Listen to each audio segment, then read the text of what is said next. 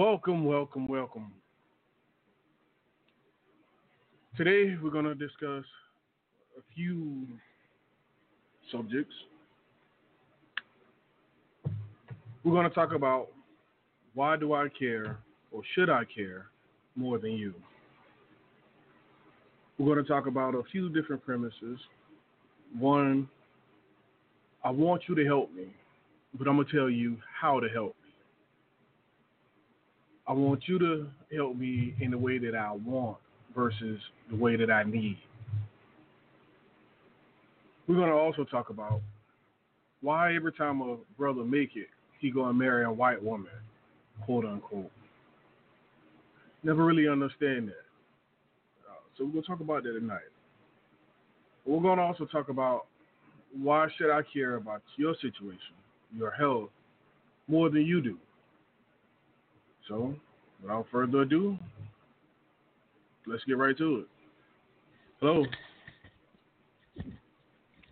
Hi. How are you this evening? I'm well, thank you. How are you? Well. All right. Let's talk so about it. Which which one we gonna hit first? Whichever one you want to start with. Uh, well, let's go ahead and start with the. I need your help, but I want you to, to help me this way. You know, oftentimes people who are in need of a helping hand want to give you instructions on how to help them. They come to you and, you know, they um,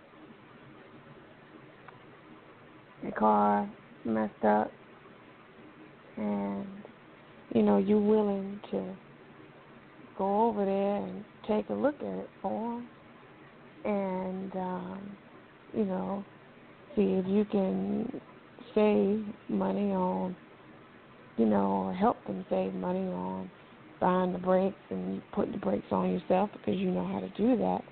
Instead, they want you to take the car to the shop that they used to dealing with and doing business with because they trust them. Or, you know, they want you to help them buy another car. Well, you got a car that they can use, they can drive, but they say, oh, no, thank you. I want uh Toyota Camry. They ain't got no money to pay for that Toyota Camry. A new one, yeah. They ain't got no money to pay for that Camry. Nor do they have a job sufficient enough to even probably, you know, qualify them to go and sign papers for a loan. Hmm. That is very But- interesting. They're saying, "Hey, I need help, but but I only want your help if you can do this."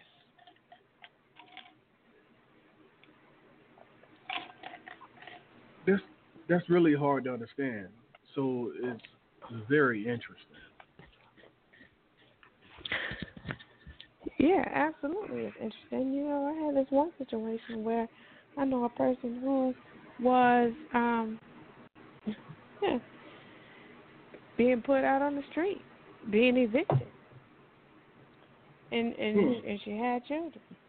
And um so she she reached out and one of the father father of one of her children said, Look, you know, I got this house your situation, you know, down in the country, you may have to relocate, which she wanted to relocate anyway. And um, you know, say down in the country, got the situation, you can, you can go ahead and post up there. Now, he was no longer with her, nor, um, you know, did they have any type of I'd say cordial relationship when it comes to the child because there's always some type of animosity there, but he was willing to let her post up in his house that he had and not give him anything. And she said, I don't want to move there. I want to move to Raleigh, North Carolina. Can't you just go and put in a, a name, an apartment in your name for me?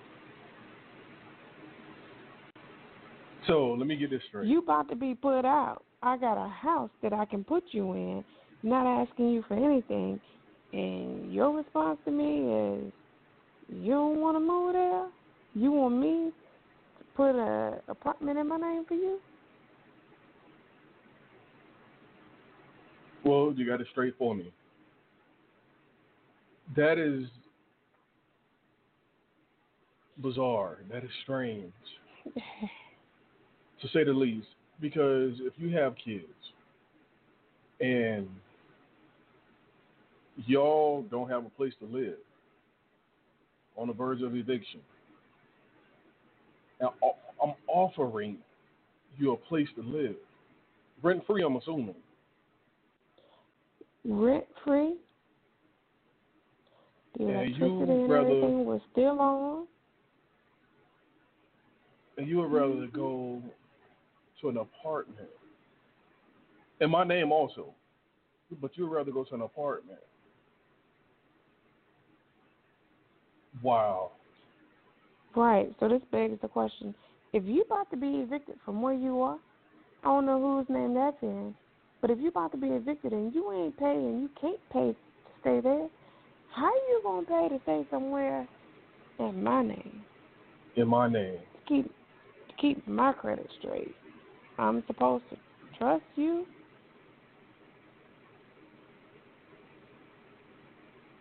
Nah. Wow. See, the thing is, is, is, you know, people, people get in positions, and I understand. You know, everybody needs a helping hand every once in a while. I ain't, I ain't got no problems with that.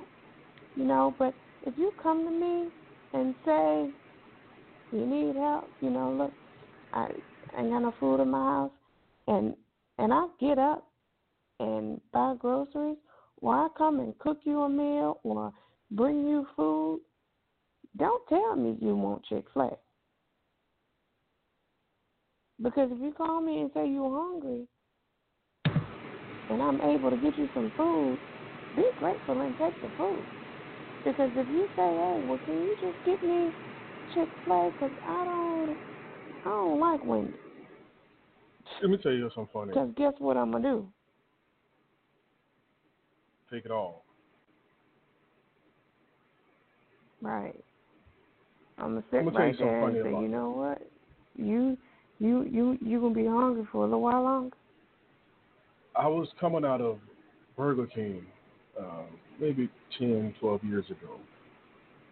Guy was sending out, Big bro, can you uh you know, I'm hungry, man. Something to eat.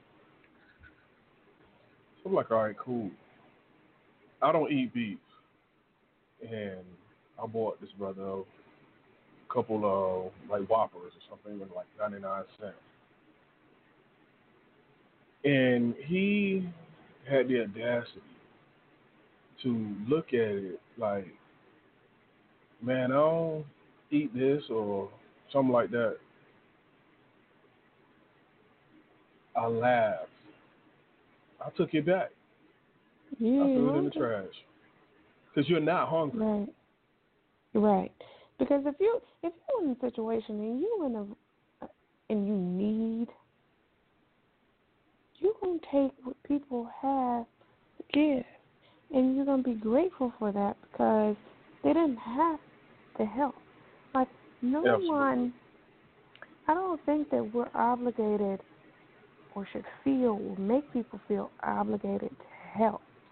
Um, it's while it is the right thing to do and the godly thing to do to help our brothers and sisters, you know, if we can, you know what I'm saying? If, Without, if, as long as it's not putting you and your family in a situation. Right, right. Um, you know, if you're in a situation you're able to help others, then you do.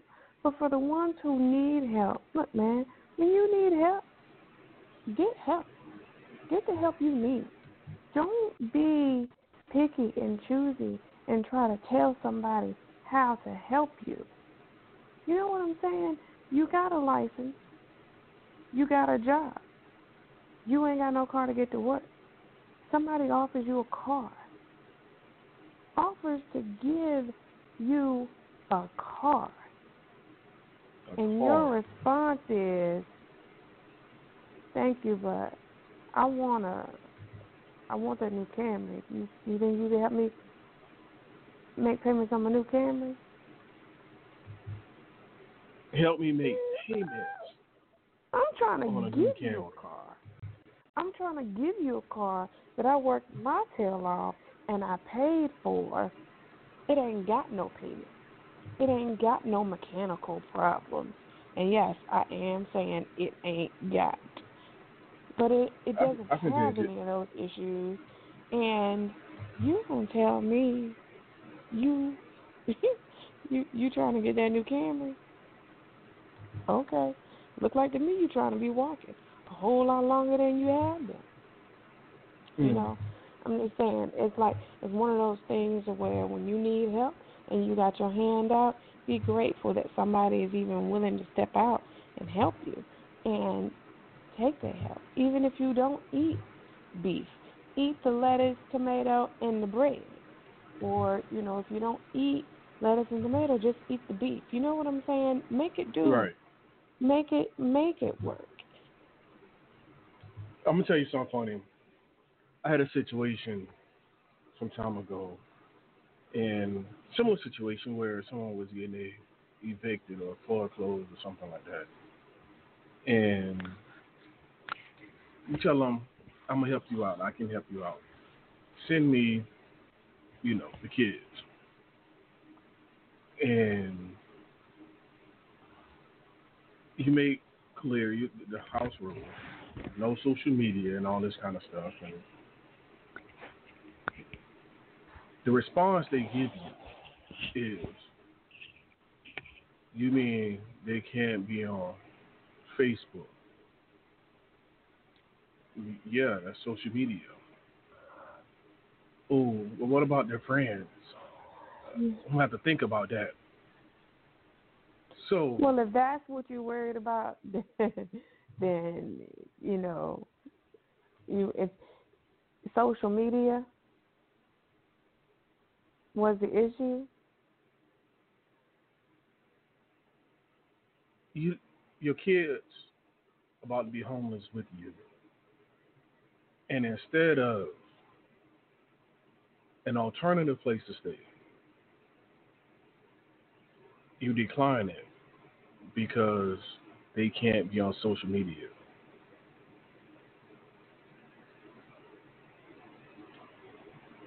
I was floored.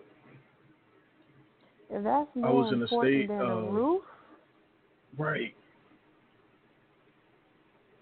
I couldn't. then hey, It didn't make sense. Right. You know, if social media is more important than a roof, then we already know where your priorities are. You're gonna be homeless a whole lot more than this time. Now, that could be the reason why you are in the situation that you're in.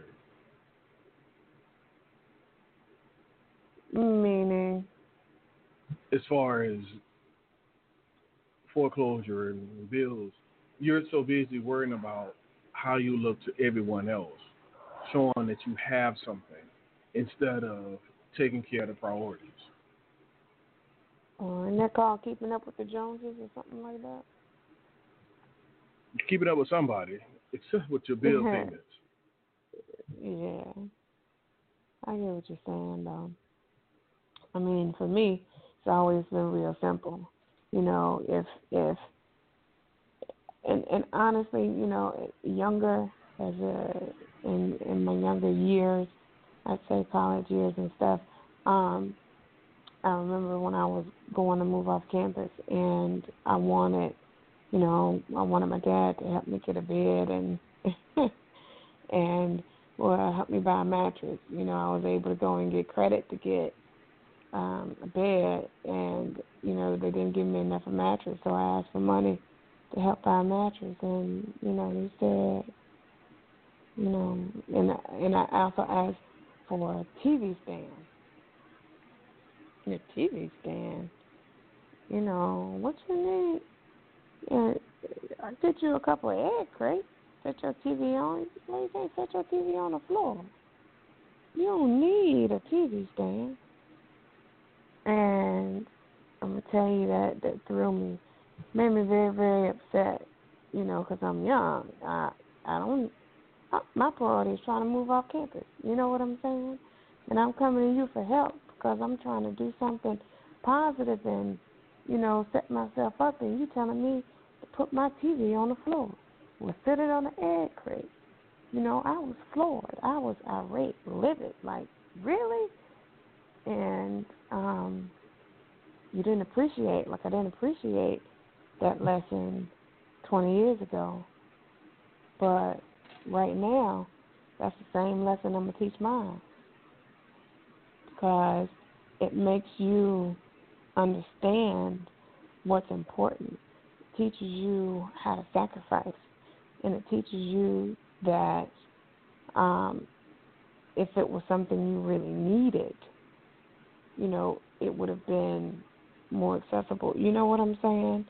It would have been it was if if you if you were hungry you needed food, then come on, I cooked dinner, I got you.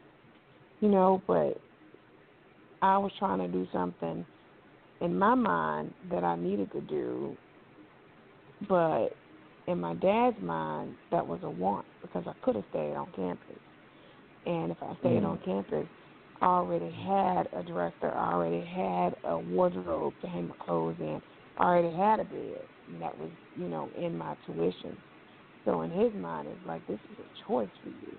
When you go and you make a choice, then you gotta grind it out and make sacrifices so that you understand what comes along with that choice. Um, right. And again, 20 years ago, I didn't appreciate that lesson. What? Now? Oh, same thing. It's the same thing. You know? I'm to give you one better than that. so when I was growing up, um, I was told that I was spoiled. Don't agree. That's what I was told. So we're to go with that. My mother wasn't. My mother was an addict uh, from a young age. From my young age, excuse me, correct that. And it was a holiday or birthday or something, and I wanted this Walkman. It was made by Sony. It had like a three band equalizer on the front and all this nonsense. They didn't even have a radio. It just was a cassette player with this equalizer, and it was it was the deal. I wanted it. So she brought me this black and pink Walkman with the radio and all this I was like, I don't want that. That ain't what I want. And looking back on that, I feel like the biggest ass. Because mm-hmm. here it is, in, spite of her situation, she still tried. Mm-hmm. Versus, and I should have just taken it, use it until I got what mm-hmm. I wanted. But did I do that? No. Mr. Quick didn't do that. Mr. Quick said, say what I want. Now, it mm-hmm. was missing a battery cover also. Mm-hmm. But that's hey. neither here nor there. Hey, look, she did the best she could with what she had. Maybe she didn't have, Absolutely. you know, money to Absolutely. buy one, but she had, you know, she traded something of hers to to get it for you. And yeah, it was a little janky, but my son want a Walkman. I'm I'm gonna get him this Walkman. Um, you know, and again, it's kind of like as kids, you know, we don't, we can't see past what we want to understand that there's a lesson to be taught when it comes to what we want. Um, and all kids go through this. You know what I'm saying? Like I was gonna go through it. I was gonna go through it. They have been going through it. Um, so it's one of those. It's, it's now we sit back and we're you know we've lived a little bit and we understand how this how this thing called life goals and understand sacrifices all too well. Understand the difference between needs and wants and, and priorities.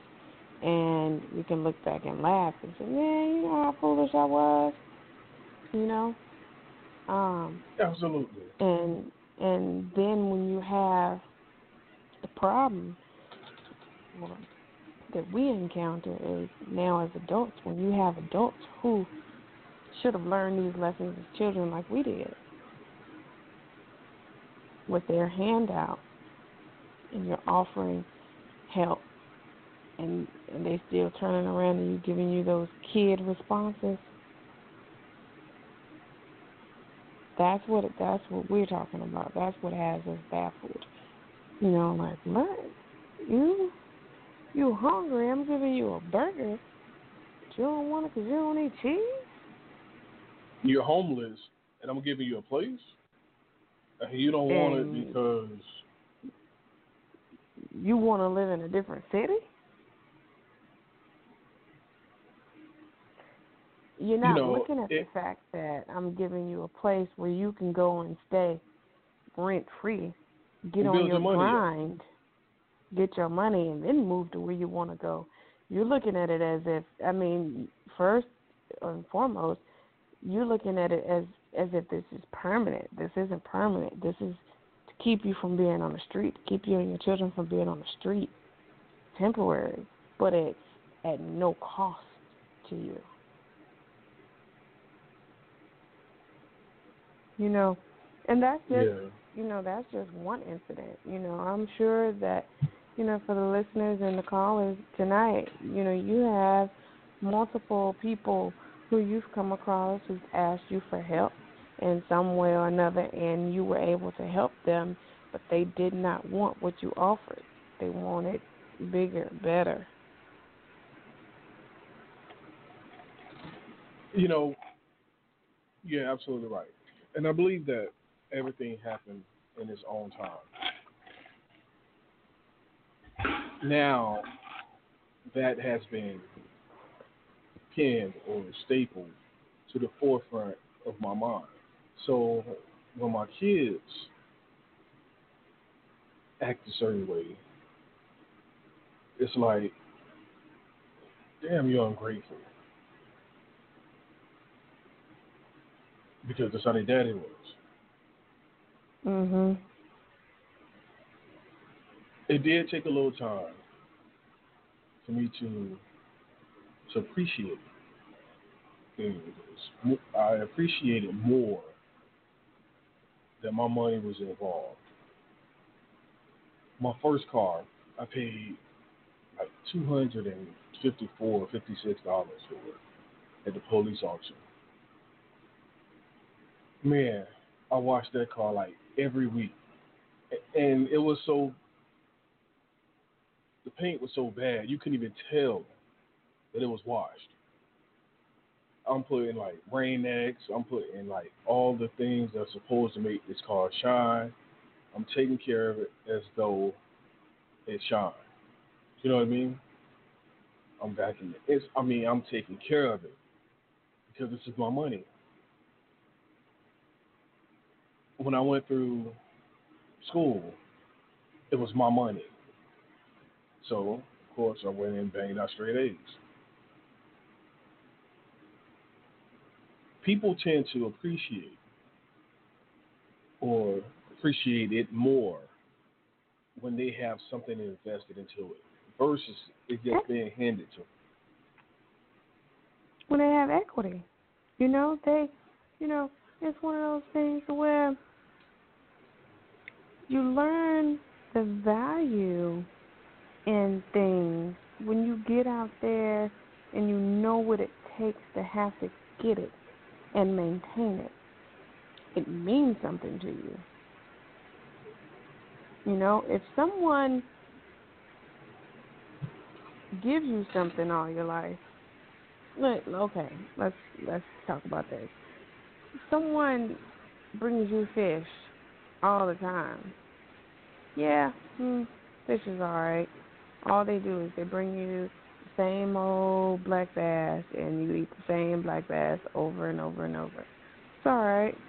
But if someone teaches you how Take to you get out there and fish, and you figured out that, man, not only can I catch bass, I'm catching trout. I'm catching snapper. I even got a crab in here. And you begin to, one, understand that there's a little bit of relaxation that comes with fishing. So, you know, um, you it kind of takes you off of your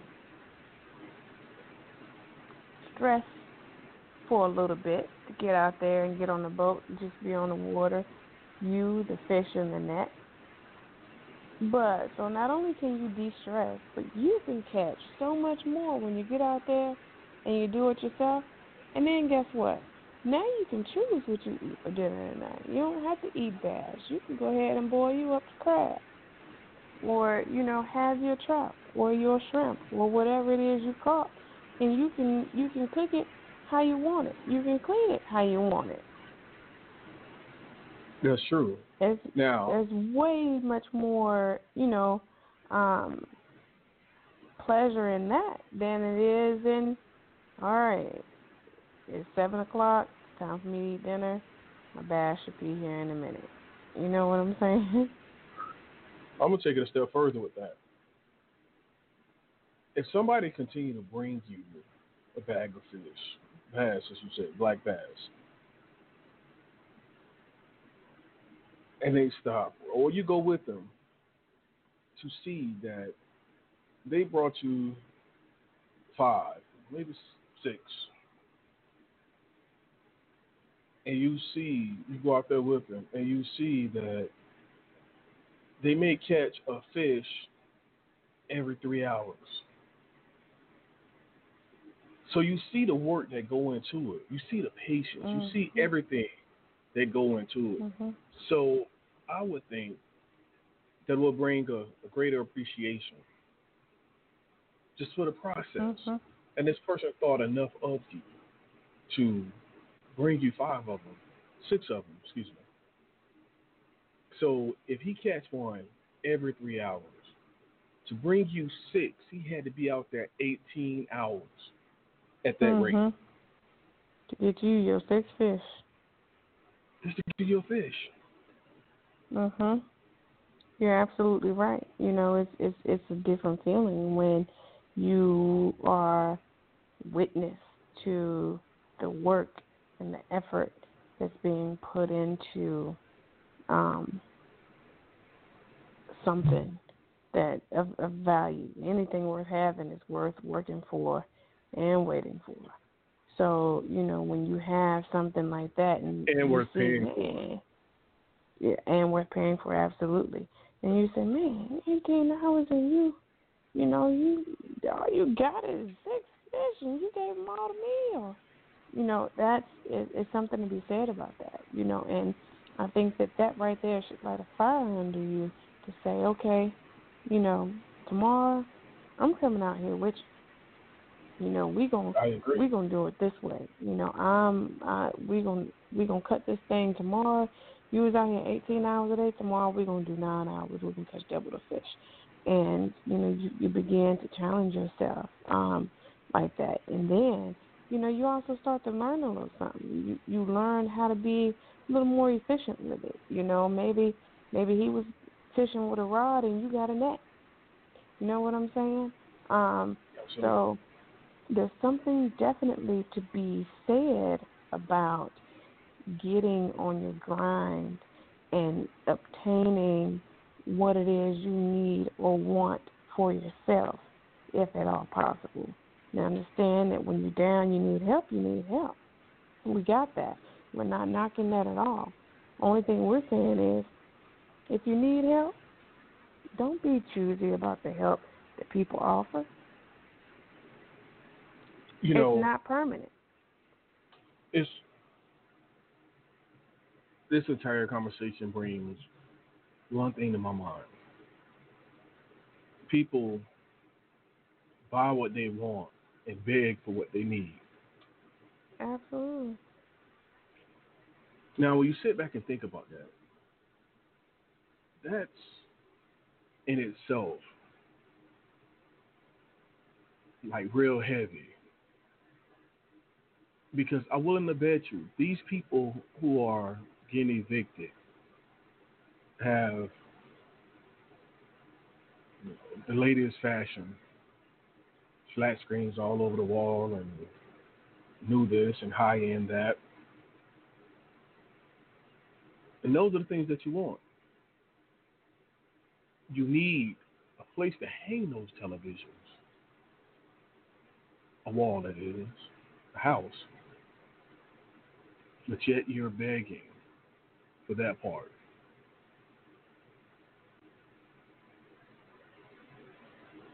Mm-hmm. So what is that? What kind of Yeah. example are you setting for your kids? You're not Just setting any example. You're not setting any example for your kids. Um, here's here's what I say, and then you know I'm not trying to. Um, I know we got other topics we want to hit, but here's what I say about that.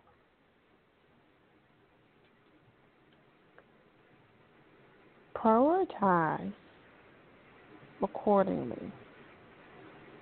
Um, because you can't expect people or any one person to be able to provide what it is you need anyway. Um, don't put yourself in a situation where you have to beg for what you need because you went out and bought what you want. And what I'm saying is, is when you get your money, or you get some money, or you get your paycheck, make sure your kids have lights. Make sure your kids have clothes and and that's that's not too small that um they're not busting out of. You know, make sure you have food. Make sure you have gas in your car so you can wake up and get to work tomorrow. Um, if Isn't you that called adult? don't, if you don't make enough money to buy Wendy's tonight, go to the grocery store, get some beans, get some rice, and some cornbread, and do it old school, just like it was when we was growing up. And your children and you will live to see another day, and Lord willing, on that next paycheck, you can trade in the Wendy's. Um, if that's what you want, if that's what you call a treat, you know. But you have to be smart about what it is you have so that you don't put yourself in a position to have to beg for what you need. That is heavy. And I'm willing to bet you there are so many people out there with that mindset that is probably surprising and it's you know, it's probably scary. Because you decided to to do something else. We have another caller we're gonna take. 5289. Welcome to the line. Thank you, thank you.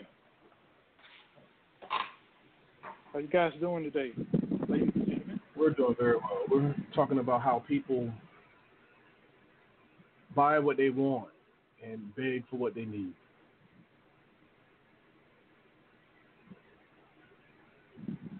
Buy what they want and beg for what they need. Absolutely.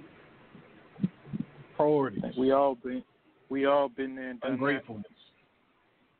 Hmm But at what point do you learn that your priorities got to be of greater value, especially when there's kids involved?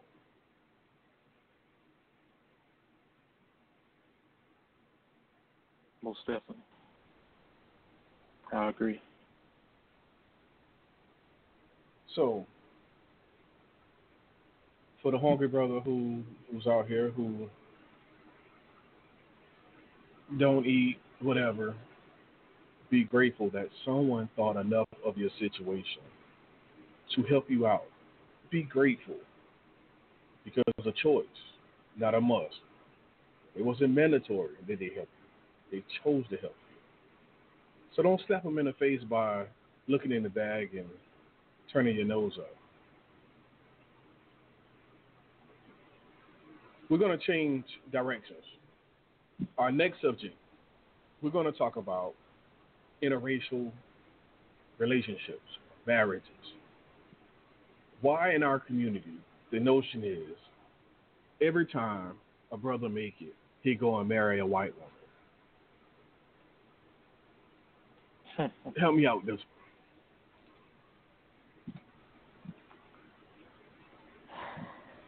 I oh don't know. I got mixed know, views on that. I, it's, I, I do too, by the way. But speaking, okay, from from my perspective, as a black woman, marry who you want to marry. I personally, and maybe it's because I was I was raised or grew up in a diverse area, so I kind of understand it a little bit, um, um, a little bit more. But for me, it's love who you want to love, marry who you want to marry. Because at the end of the day, I think that's all that counts. Is if you can be true to who you are and love your wife, and she love you, and you both have a mutual respect for one another, then do y'all thing. It color shouldn't be a factor in who you decide to spend the rest of your life with. Okay. That's Makes the right sense. view. Um, Hmm. and of course, I mean the the other view is, man, I I don't know. I guess you know, for me, I just don't I don't care. I mean, if- I I'm a firm believer in what's for you is for you. So a sister can't be mad if a brother marries uh, a, a white girl or a white woman because he wasn't for her anyway. Okay. Good point.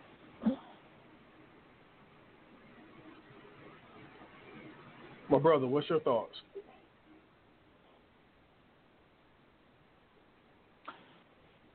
Me, I understand where she's coming from. Um, and I'm, you know, we're all human beings, white, black, purple, green, you know. Uh, you marry who you want to marry, but, um, like you're saying, the notion of, you know, when a brother make it, you know, they go marry a white woman. Now, I think some brothers, you know, that made it, um, they that's success to them. To to some of them, and we've seen that to where you'll have a brother that's, you know, quote unquote made it. He'll he'll go on Instagram or to the media and be like, yeah, you know, you know, I never date a black woman. You know, black women is black women that. You know, so uh, you know, and he think you know marrying a white woman, you know, is you know success. I ain't saying all brothers, I'm just saying some. You know, some brothers none did that. Uh, other brothers, I think, you know, um, you know, raised in a suburban area, you know, wasn't from you know the hood like you know we are whatever. Some of us, you know, was raised whatever, and they was raised up in a area like that. You know, maybe you know, you know, they was all they were subject to was around white people. You know, which you know ain't not a bad thing or anything like that. But I'm just saying, you know, I just think it's different scenarios. Um, but as far as a brother that's successful, and um, and uh, the first thing you do is you know is run to a white woman. Um, I don't believe that. I, I just think so, you know you got you got a sprinkle of brothers here and there that that'll do that, but some some brothers, you know, they you know, they they they race or whatever, you know. But to go back to what Monica was saying, I mean, we all human. You know, we you know what's for you is for you. White, black, purple, Puerto Rican, whatever. Know, just not a white woman. You know, if they, if a brother do choose to do that, then you know, if you're doing it for all the right reasons, yes. But if you're doing it because you know you stereotyping, you know, the black woman and stuff like that, then you know, uh, you know, people got a problem with that.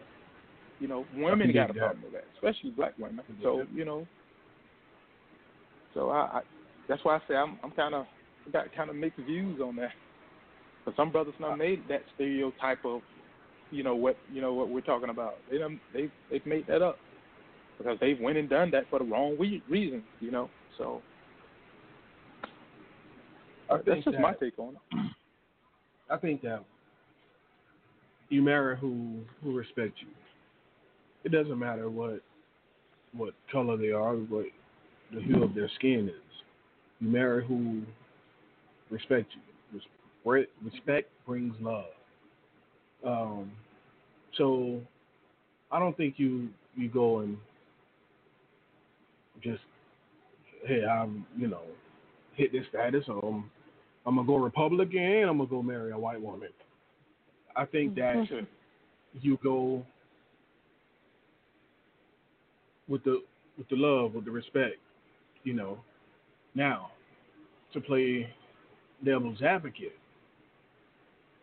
if you were raised in a house and your mom, grandma, aunt, whoever, bad attitude, disrespectful, so many other negative attributes. I'm sure in the back of your mind, you're like, boy, when I get grown, I am not gonna marry a woman like this. And because it's all year round, you may uh, assume, and especially if you're looking at like all these reality television shows, that all women are like this. So you're like, eh, I mean, I'm sorry, all black women are like this. So like, nah, I ain't going black. I'm going white. I'm going anything else but. Uh-huh. Well, that's stereotyping, isn't it? It is, but it's based on your experience. Experience, your experience will bring on your perception. Okay, so to what? say. Is, so let's think about this. Wouldn't that just be preference?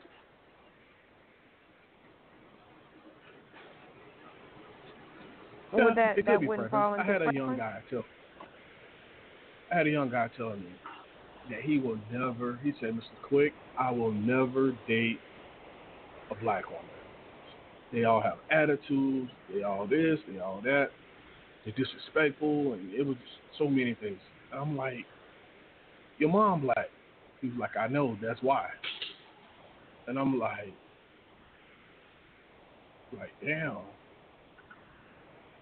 Your mom messed you up that Hmm. bad. Then it was like, you know, all women aren't like this. And he was like, all the women I've seen in my family, they're just like that. That's why they get along and don't get along so well. Hmm. So Well, his experience has shaped his perception.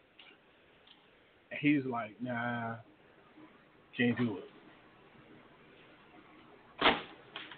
I can do that. And I mean, perception is reality, right? So, I mean, I can understand that. I think the problem is in in the when we we put ourselves. It's the same thing that we talked about last week when we we put ourselves in a generalization instead of experience or having different experiences. Um, so it you grew up with black women and you know you you all you saw was attitude and the lowering of the necks and you know different things like that. Well did you even ever try to date a black woman?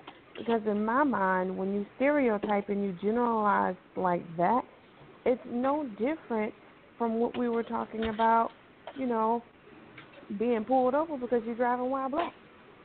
Or you know a cop assuming that because you black, you about to they got to fear for their life. You see what I'm saying?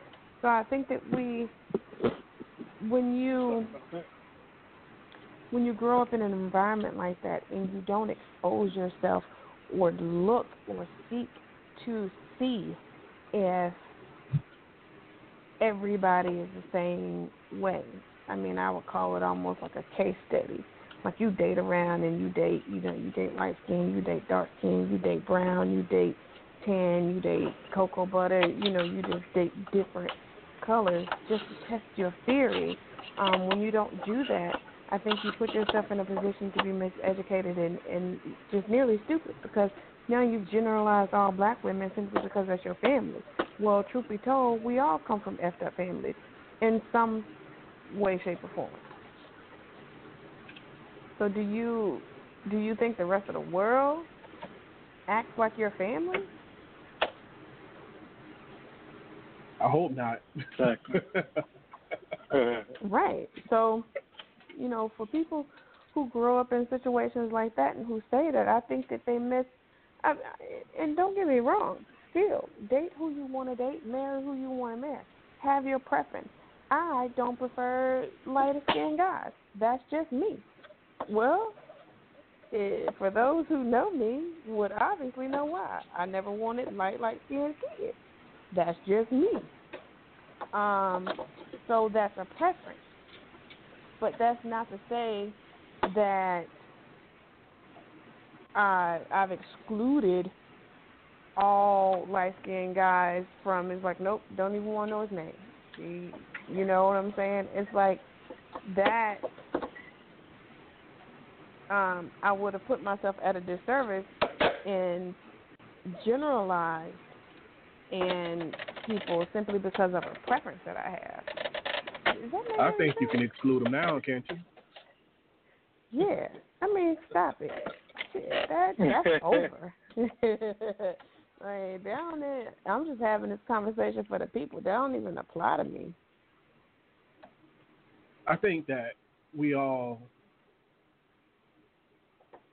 have our idea, ideas, our visions, but I think ultimately it's about who makes you happy. And I'm sure we all look at our spouse and say, hey, she's black, she's white, or what have you. We just see, oh, that's my wife, that's my husband, that's my right. wife. You know what I mean? Mm-hmm. And two, you take it a step further. If you have a brother who's who's white, let's just say, you don't say that's my white brother. You say that's my brother. That's my brother. Period. hmm So this notion that we have to label people is already is already bad. Society label us enough. Black Right. woman, True. angry black woman, whatever else, black woman. That's that's just crazy to me. Well, and then too, I think that you know we talked a little bit about it before. When, okay, so we talk about upbringing. So if you're you're brought up in a household where you see a certain level of, of love and respect um, within your, you know, within your household, within your relationship, and then you go out into the world and you're dating in your race, and the young ladies that you've dated in your race don't display what you've witnessed. So you try, okay, something different. And that something different does display what you've witnessed. I don't think it's a Mhm. matter of the person being uh, a different race. I think it's a matter of that person's upbringing. And I say that to say, Right, and I say that to say, you know, I believe that in our culture, meaning the black culture, um, we are young girls, or I wasn't, and I, you know, and generally, I think you know this applies to a lot of people. Um, but we're not groomed to be a wife. We are raised to be strong, independent, bold, confident, um, shoot, probably even arrogant. Um, but we we are raised to stand strong and be able to hold our own. And Mhm. um, we're not we're not taught to be um, a wife. We're not taught to to dream of and plan our weddings and plan a family and um you know we're not taught that and so i think that you know for for guys who look for that um who's looking for a wife i think that when you come across um a black woman versus a white woman it's purely upbringing and surrounding and what they've been exposed to growing up more so than it is color. Mhm. So is it safe to say that it goes back to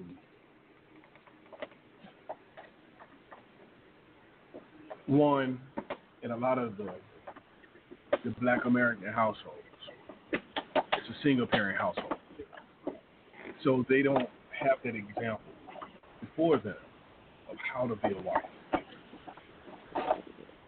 So they don't know. Not necessarily a single Now, parent household. You got to think about. We have I think it's it's not. Don't just limit it to single parent households because let's just be real. This is real talk. Real talk is, you know, there are some two parent households where people don't know how to be married, and that also affects this. how the children are brought up. Mhm. Yes, true. I agree. Now, I know for me, I was raised by my grandparents. Um, so I saw love, I saw respect, I saw all that good stuff. But the most that I could relate to was what I saw on the Cosby Show. That's what I wanted. That was the ideal marriage. I know it's scripted. I know it's a show. I get that. However, the dynamic of taught us how to be cultured, taught us how to respect women, our wives. It taught us how to respect our children. We I think. TV back in our day gave us the ability to dream and want that. Well, a dream is your vision, correct? Right, it is. But I guess my my point is is you because you you saw you you were a witness to the love and respect in your household when you saw Cliff and Clara Huxtable that put that love and respect into a generation closer to you and it made it seem more achievable. Now, but I think your first you, you were first exposed to to it in your household. That's true. Now I'm gonna say this. I also saw my very first instance of disrespect in the household as well. So you can learn what to do as well as what not to do Exactly. from those examples. That But brother, what you true. think about that? Uh, me, I think Okay. I think it goes. Uh, I agree. It it's it starts in the household, and hold on just a second. like I said, it starts in the household, and um, I think it's very important that, like, okay, for instance, Marlon, you were saying about your upbringing or whatever. And I can say the same about my upbringing, which we know, you know. I'm sorry, things falling off my ear, but we know, uh, you know, you know, my upbringing or whatever. But um, you have to, as far as respect go, respect, um, uh, affection, love. I think you have to show that in in your household. I think you have to show that around your kids because I, because if they don't if they don't learn that they if they don't see affection from their parents, then how do they learn affection? How do they learn love? You know, you know, you know. I'm, I'm a firm believer. Like, tell your kids you love them. You know, because you know I didn't get that in my household. That, that I love you, that I love you, and stuff like that. So, you know, um, I think that's very important. This is my take. I think that it is very, very important because what they see is who they will become. If they see you being disrespectful to the missus, they will also do yep. it because that's what they know. Mm-hmm. If they see uh, the affection, the respect, that's also what they will learn and become and know. And when they get married, I that's the same thing they will do. Yeah. And that doesn't matter if she he marries black, he marries white, he marries anybody.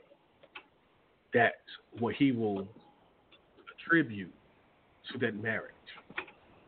Yes. See, I think for boys, it's a little different than it is for girls. Okay, so say for instance, look, we have boys.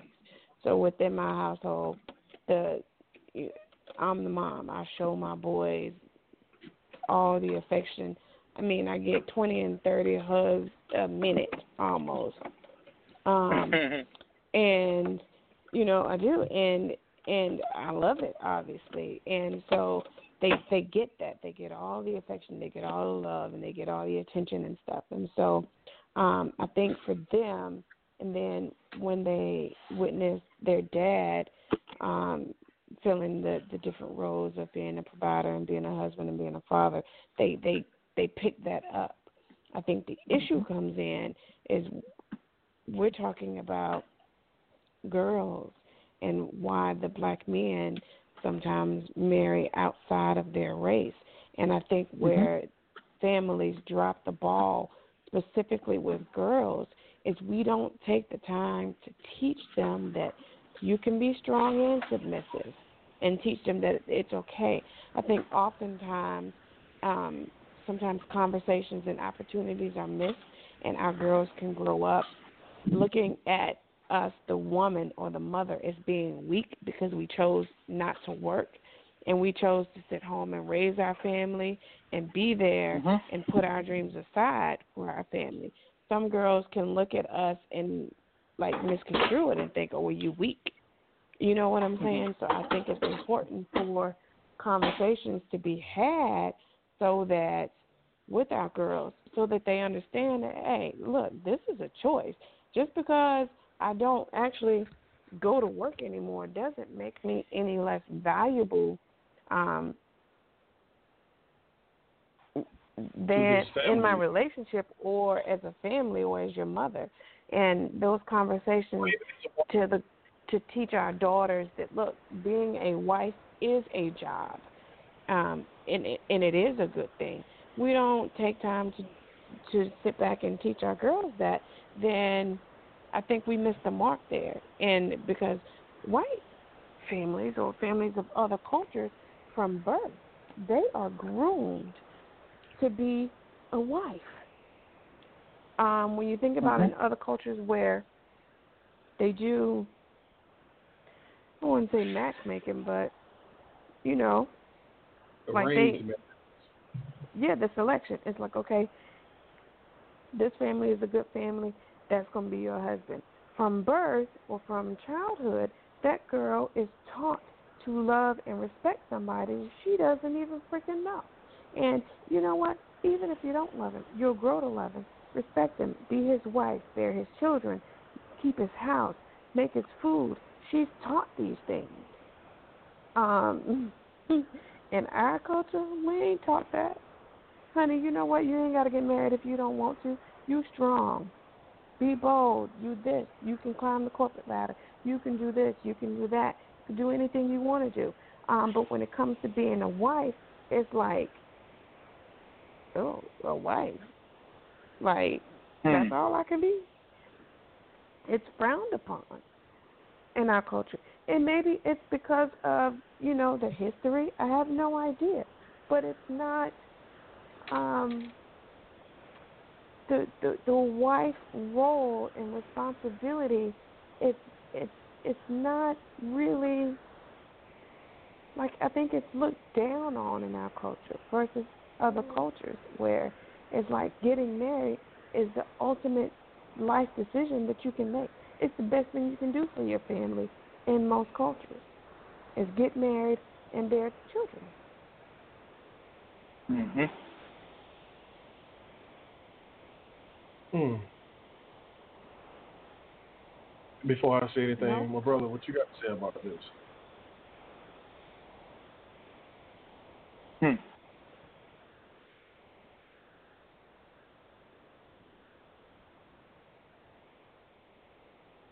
What's your thoughts, my brother? No, that was big.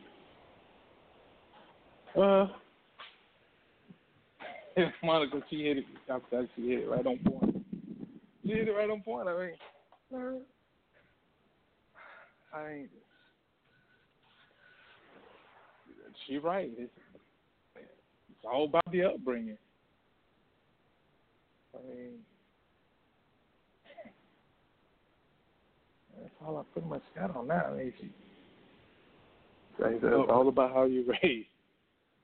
Okay, so the women aren't taught. I'm sorry, the girls aren't taught to be wives in the black community. Does that mean the boys aren't taught to be husbands? I think they're taught to be men before they are taught to be husbands. Mhm. But men, being a man comes with time.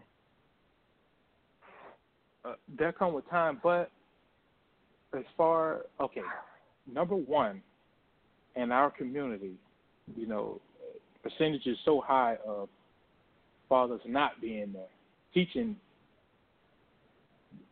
our young men, how, our young boys, how to be men. So, and majority, a lot of the households are not, they're not even married. So, okay, you, you know, you, you know what I'm saying. So you gotta, you gotta, you gotta you you you got a man you got a father that's teaching that's not married to to my mom trying to teach me how to be a man.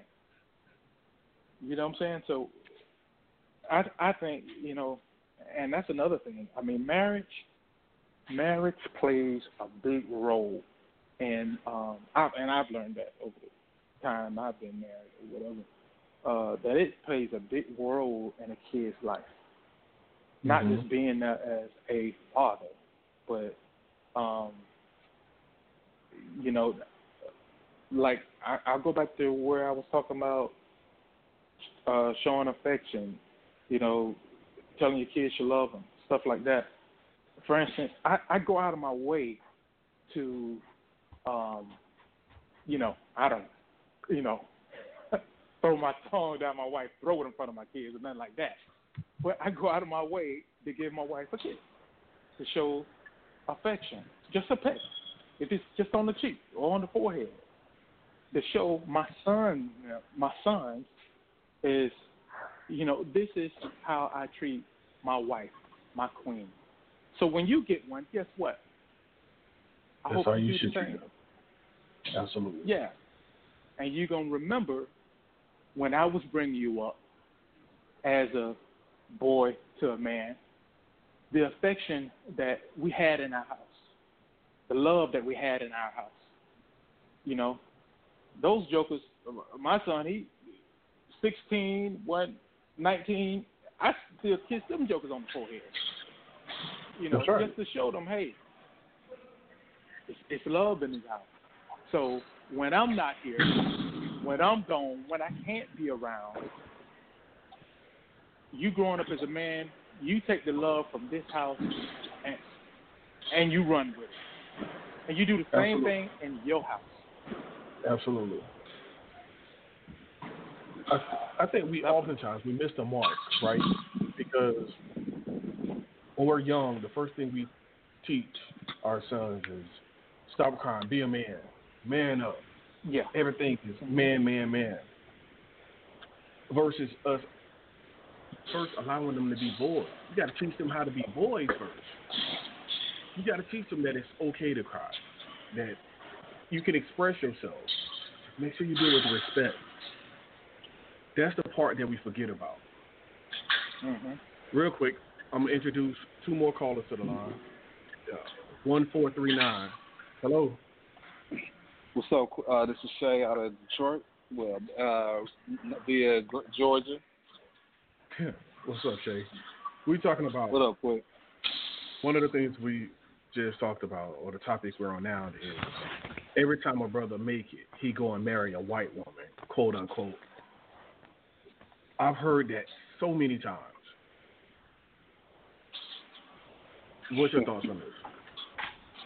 Uh, you, you, well, you know, man, I can't help but be partial to this because you know I am married to a white woman, and um, I was very conflicted for a long time about um, even you know crossing that bridge with her because of for that reason, where um, it took my grandmother to be like, "You tripping?" And my grandmother was probably one of the most militant uh, women ever to walk this earth. But you know, she what she expressed to me was,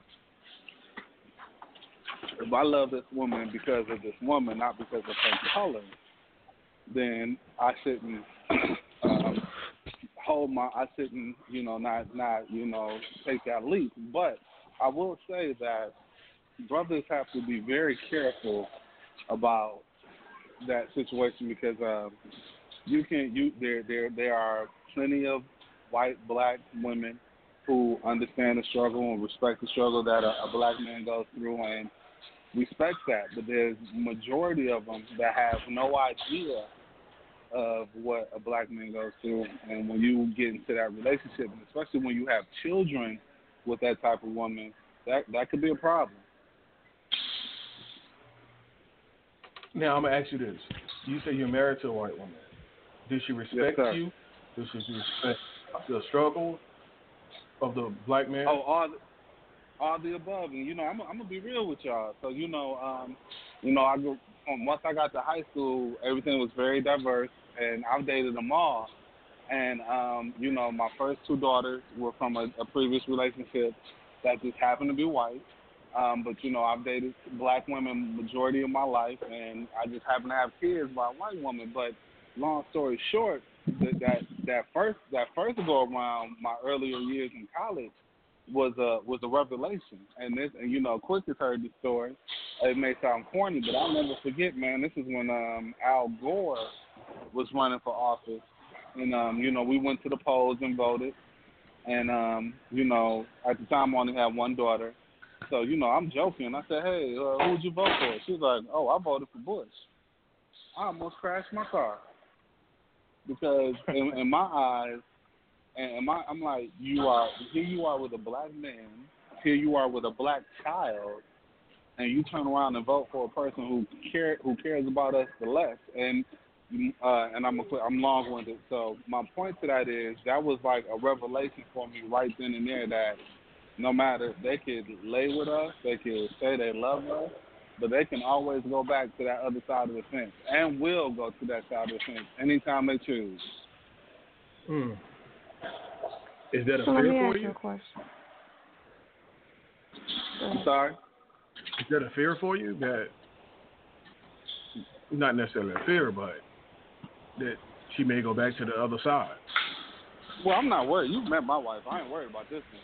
But um, you know that you, you you have to you have to you you have to be careful and you have to be very selective. You have to listen to the words. You have to watch how they move because you know I was with the first one for like two and a half years. I was younger, so there probably weren't signs that I didn't notice.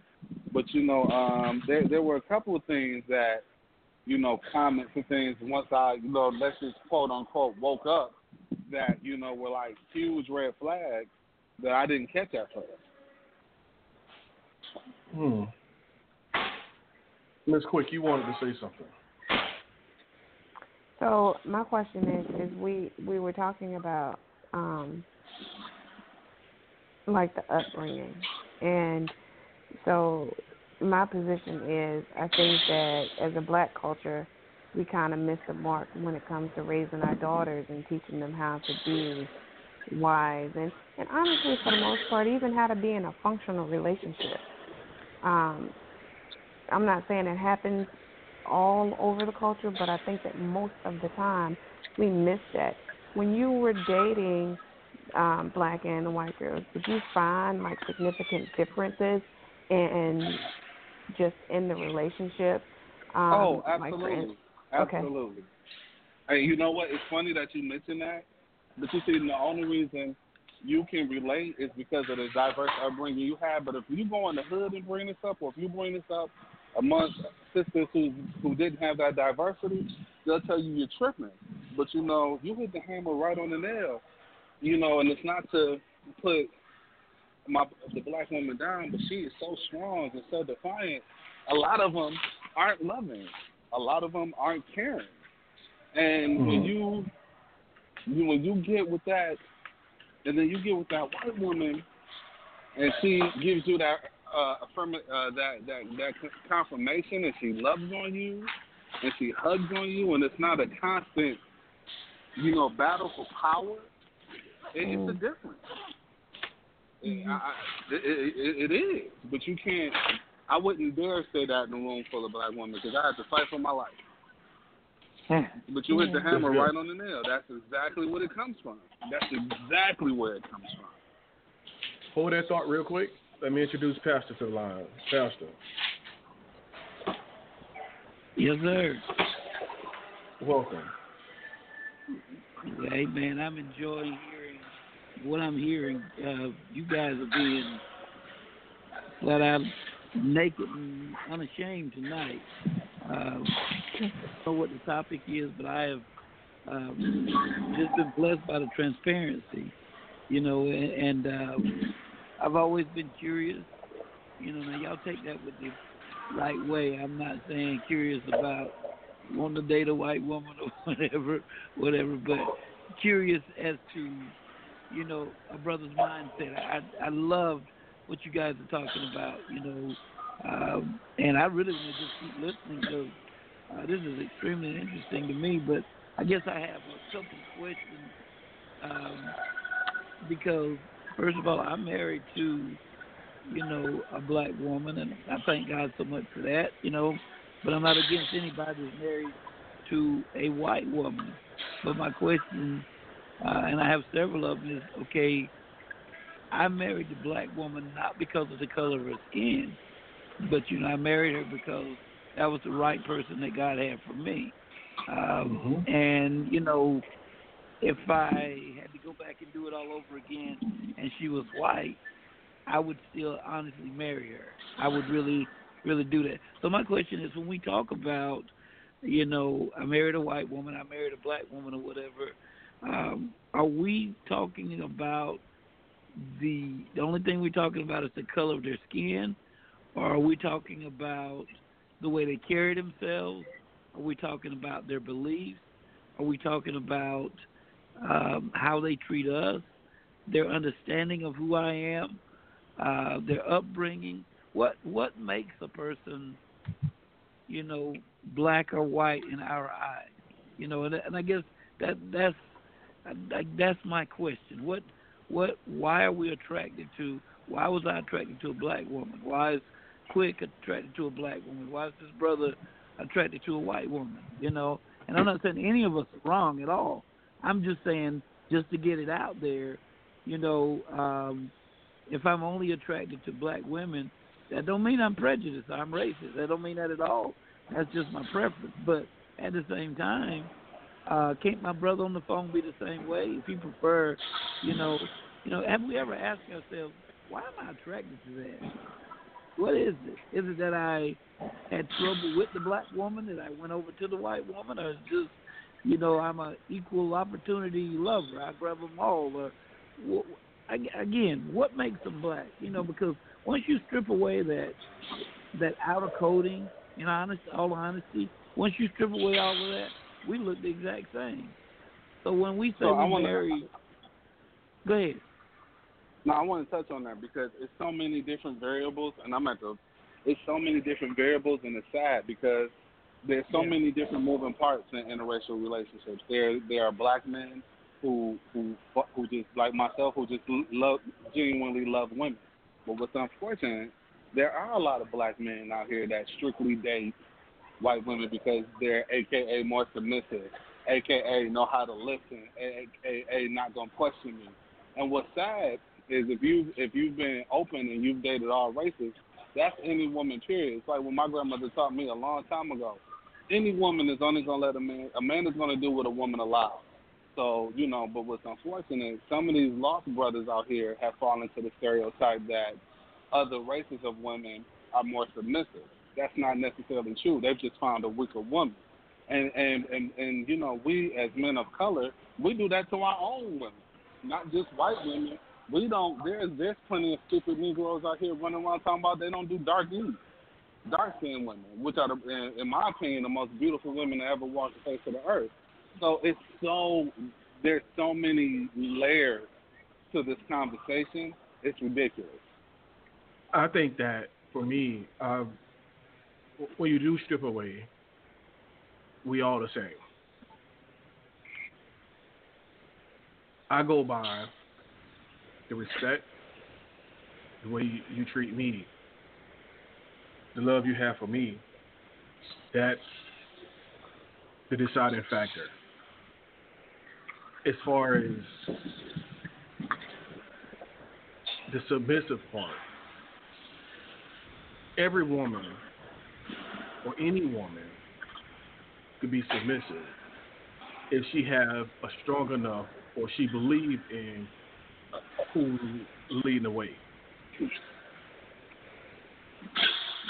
If you're stupid, I don't think she's stupid enough, or she's stupid to follow you. And I'm sorry. Now, the missus on the phone, she can verify or clarify if I'm off the mark. I just know that, like my wife, she's she's strong.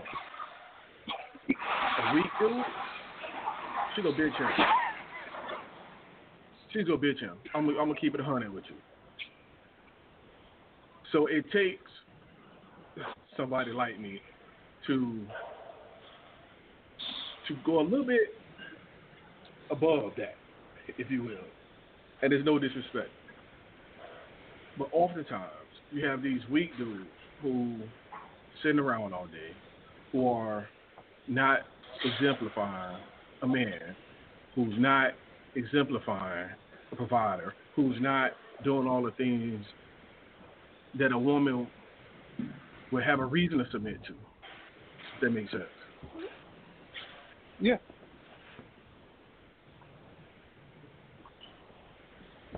I agree with that totally. So, Pastor, does that kind of give you some? Yeah, yeah. I, listen, I'm doing my own personal research, man. I'm trying to find out some information. I, you know, and, and again, I am, um, I'm genuinely um, curious. I want to know because listen, if I ask you to describe, uh, you know, a, a Pepsi to me, what does it taste like? Okay, I've had a, a orange a orange drink, but describe a Pepsi to me. You would do your best to try and do that, you know, so that I could understand. Okay, so since I've never had the white woman, as we label it, white woman, can you tell me? And I'm I'm genuinely wanting to know. I'm not trying to punk anybody. I'm not trying to make fun. None of that, man. I really want to know because I, I've I've never understood. You know, I knew why I wanted this woman. I knew why I wanted this. First of all, to be honest with you, some of y'all, you know, some guys lie and say, "Man, God spoke to me and said that's my my spouse," and He may have done that. He did the same with me, but that ain't what I heard first. I was like, "This woman fine. This woman looked good to me," and so I was attracted to the outer shell first, and then after that, I got back real holy and said, "God, can I have a nice woman?" and all of that. But it was the body that was banging first. Right. Now, then her intellect, man, just to hear.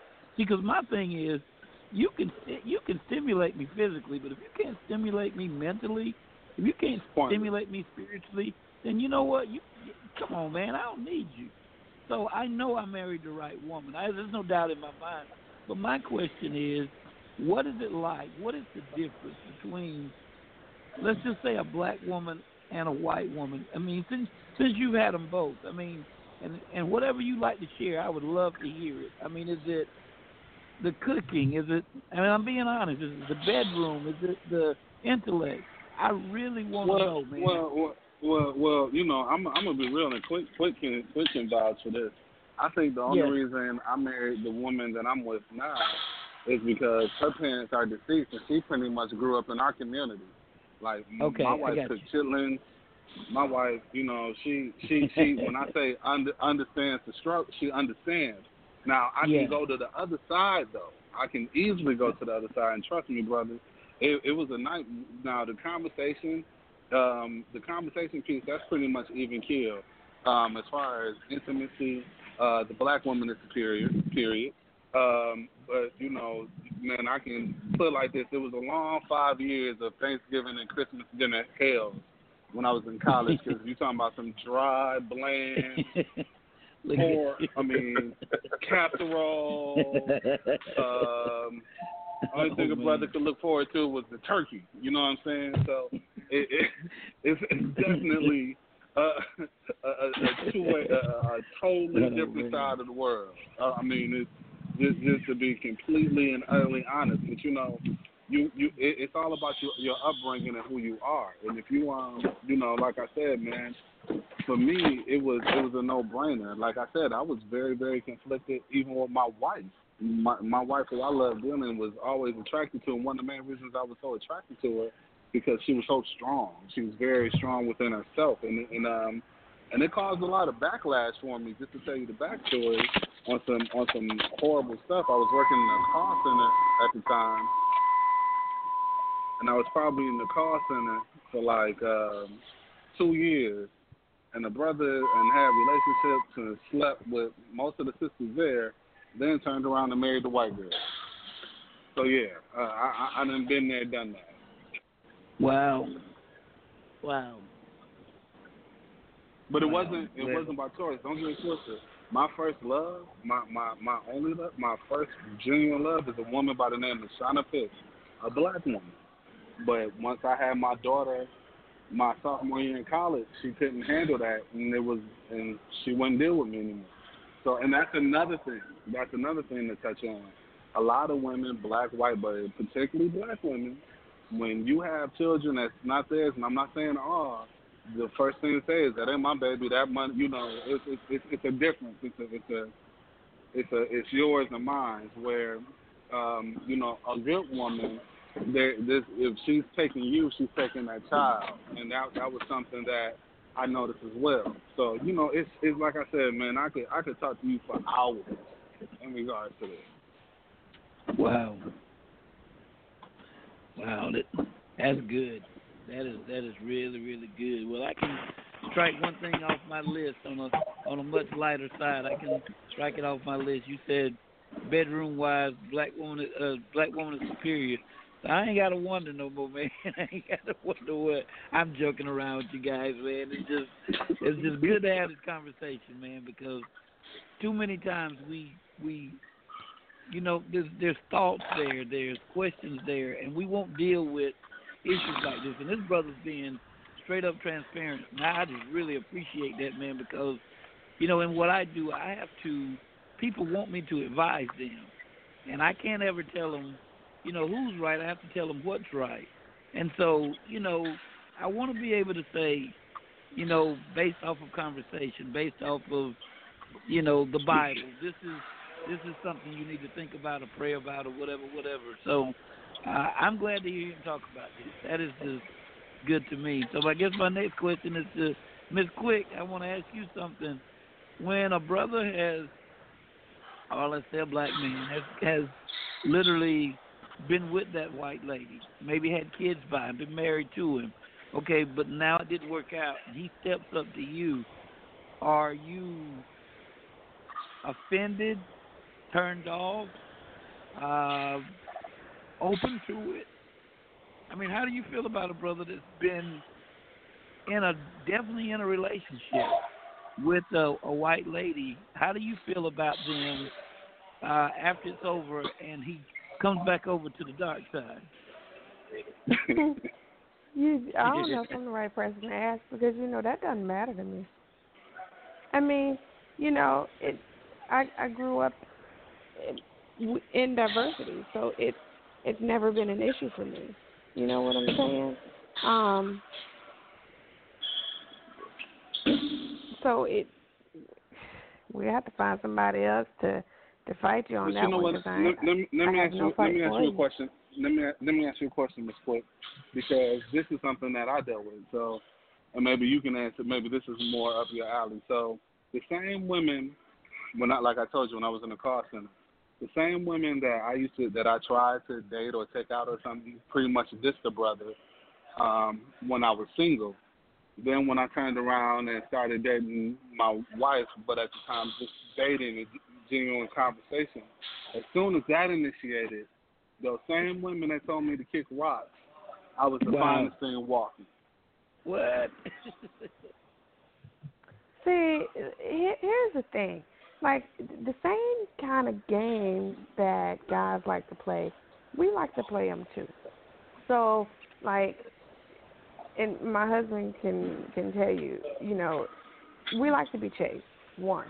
Oh, Um, oh, oh no doubt. If, so it's it's one of those things for us. Okay, well, if you're chasing, we want to be the ones that turn you down and just see how long we can hold on to you um, that gives us a little something to talk about with the other girls. Girl, he been running up behind me for so long, and you know we we get to carry on with them for that. Um, and then when you've lost interest and you go to a white girl, okay, you've infuriated her. So now I got to step my game up because I'm better than she is. I look better than she do. You know, I I have a better shape, and so we begin to compete with who you're with to see if we can get you back. It's all a game. It's and for me, if if somebody isn't interested in you in you first, she's not really gonna be interested in you after you get with somebody else, other than to take you from her, so it can be a topic of conversation amongst her and a girl. Um, it. So it's we're not going, we're not the hunters but we like to have those conversations as your prey. Make sense? Mhm. So And that's where um, it becomes but, an issue of conflict, though, because it's like, yeah, I mean, it was one sister I chased for a year. I mean, I chased. I didn't. I played that game, and it was almost like a a non-genuine interest. He actually talked to another brother for a little while. I was in my feelings a little bit, but I moved on. No hating this way. But as soon as I started initiating conversation with the other race, oh, I was then there, and I, and I found that very insulting. yeah. It's you know it. What can I say? It's you know it's don't hate the don't hate the player, hate the game. I guess you know that's just that's just how we are. Um, when it comes to me personally, I don't, you know, I've never been one to compete with any other girl for anything. You know, I I've always been who I was. If if you wanted to, you know, get to know me, then you know that's between you and I. I'm not gonna compete with anybody else for anything. That's just always been me. Um, again, I've brought up a little different than than some other girls on the block, so I don't know. Um, but then when it comes to, you know, like to answer Pastor's question, you know, when it comes to to uh, a guy who's dated outside of his race and then comes back to date within his race, um, that doesn't necessarily matter to me because, or if he, and if he has children outside of his race, that doesn't that doesn't matter to me. And I think that the crazy part is I step out on a limb and say uh, it it's probably easier dealing with baby mama drama from the other side than it is from my own side. Because we can give hell if you know what I'm saying when it comes to having children by you know a black man and you know he not gonna be with me he gonna be with somebody else we we get. oh no it go both ways oh oh yeah no Oh. no no no, no yeah, yeah, they don't discriminate either Oh, okay. Well, in that case, you know, it doesn't, you know, that that doesn't race doesn't necessarily um well play a factor Well, let me take that. let me take that back. It, it all depends because one thing I will be eternally grateful for um, towards my daughter's mother is um, when we separated. My daughters were five and two, and I told her, I said, "You know nothing about raising a black woman. Let me have them." And she gave them to me. yeah. So I know, I, I know that wouldn't have happened on the other. That would have never happened. But it wouldn't have needed No. to happen, uh, of course, as well. It wouldn't have needed to happen. But at the same time, I just, I just know that would have never went down. Right.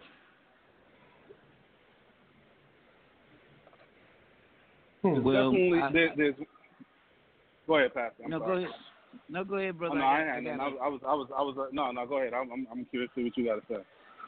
No, I just gotta I gotta square one thing up because um, I just feel in my heart, man, that somebody's listening and they're saying to themselves, okay, are they saying it's wrong to date outside your race or date outside of, you know, whatever, whatever, whatever? And I, and I just want to at least clear that up, you know. Now again, everybody has their opinion. I'm giving mine. This is my personal feeling, and it's also uh, based off of my interpretation of the Bible um, you know, first of all, God made everybody. All right, He just He did. He made everybody, and just like He made, you know, um, you know, different things, and He gave you the option. You can choose what you want. You know, um, you can choose not to follow Him if you want to. But there's a scripture that says, "Don't be unequally yoked." And when you talk about not being unequally yoked, He wasn't saying don't you know, don't marry a white girl, don't marry a black guy. He wasn't saying that at all. What he was saying was, you know, don't hook up with somebody with different beliefs than you have. In other words, if I believe in God and you don't believe in God at all, that's not going to work. It's going to cause some friction. And so that's all he's talking about there. You know, um, there's nothing wrong in the eyesight of God to marry outside of your race. You know, there's nothing in the world wrong with it. And I wanted everybody to understand that because, listen, there are some sweet young white ladies out there, there's some sweet young black ladies out there. And, you know, if I had the choice, you know, personally, uh, would I want my son to marry, my sons to marry uh, black women? Yes. And let me tell you why. Because listening to this brother talk, you know, I'm not skilled enough to be able to school them on how to handle the adversities and things of that nature. Uh, but more than anything, if they if I'd rather if I had the choice of them marrying a black woman just to say they married black, or a white woman so they could be happy the rest of their lives, go ahead and marry that white lady. You know, so I just don't want anybody thinking that you know uh, it's just a black and white world and we got to this and got to that. That's not how God operates. The last time I checked, when he died, he didn't die for the white man or the black guy- man. He died for everybody. So I just wanted to throw that in there, y'all, just 'cause you know, just 'cause I'm I'm not quick. Quick can say what he want to say. I have to I have to keep it 100 the other way. So yeah, sometimes I want to sometimes I want to say what he says, but you know I, I have to do it the other way. And I love you know his perspective on it. I love to hear what he has to say because he says what a lot of people are thinking, and he says really he tells it just like it is. And my role in this is to tell us the way it should be. So just wanted to add that, man. But I am enjoying this conversation. I'm sorry I can't add to it, but this thing is good to me. Well, I'm gonna say husband, this. can I say something real quick Please after do. you? Go ahead. No, go ahead. Okay. So just like Pastor said, I think that when it comes to dating outside your race, you have to, or, or dating. We're not saying don't or do. You date within the boundaries that you can tolerate. Um, you know, and my husband can elaborate a little further on that. But just to give you an example, like I, I grew up in diversity. You know, like I said, I, my grandma would, um, she would babysit, and then she became a foster parent. We had white kids in the house. I was no stranger to white people, white children at all. And um my cousins dated white girls, and I would call them on three ways. So I I get that, I dig that. But just for me personally, when I had a, a, a crush from a white guy, and even just getting to to know him through phone calls and stuff, I I straight up told him, I'm not dating outside my race.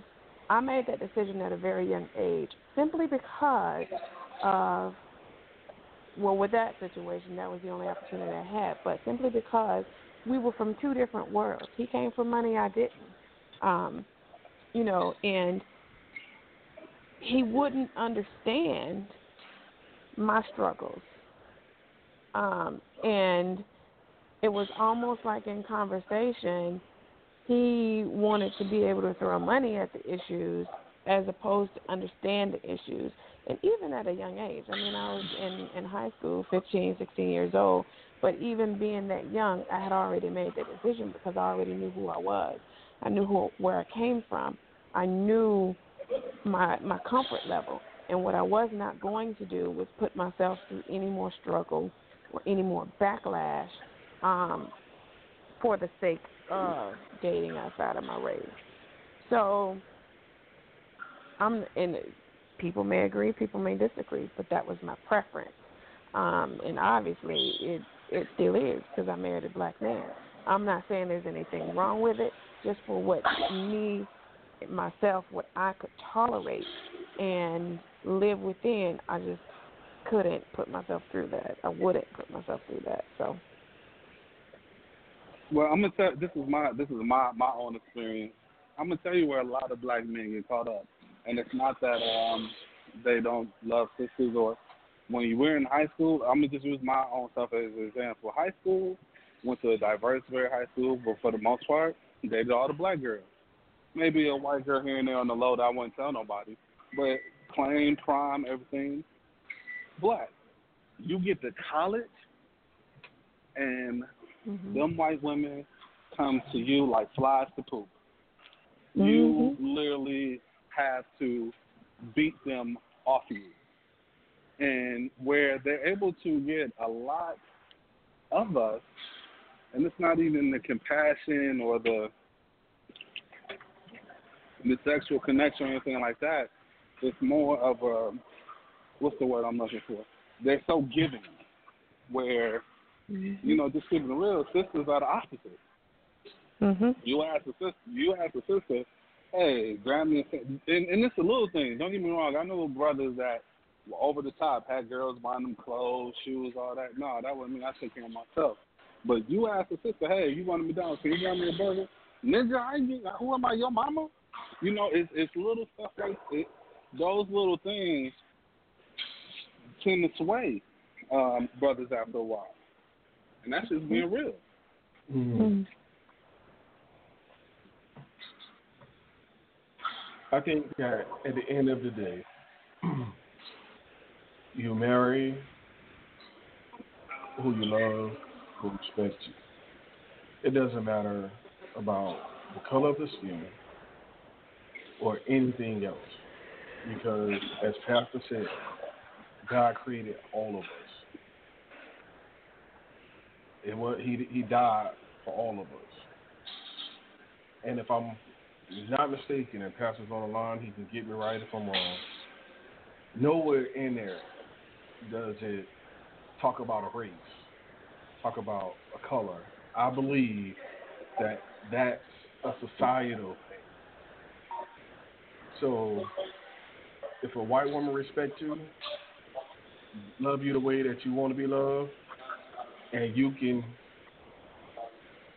mitigate through all the nonsense, marry. And when I say through the nonsense, I'm talking about from society. You marry Oh, her. it's nonsense.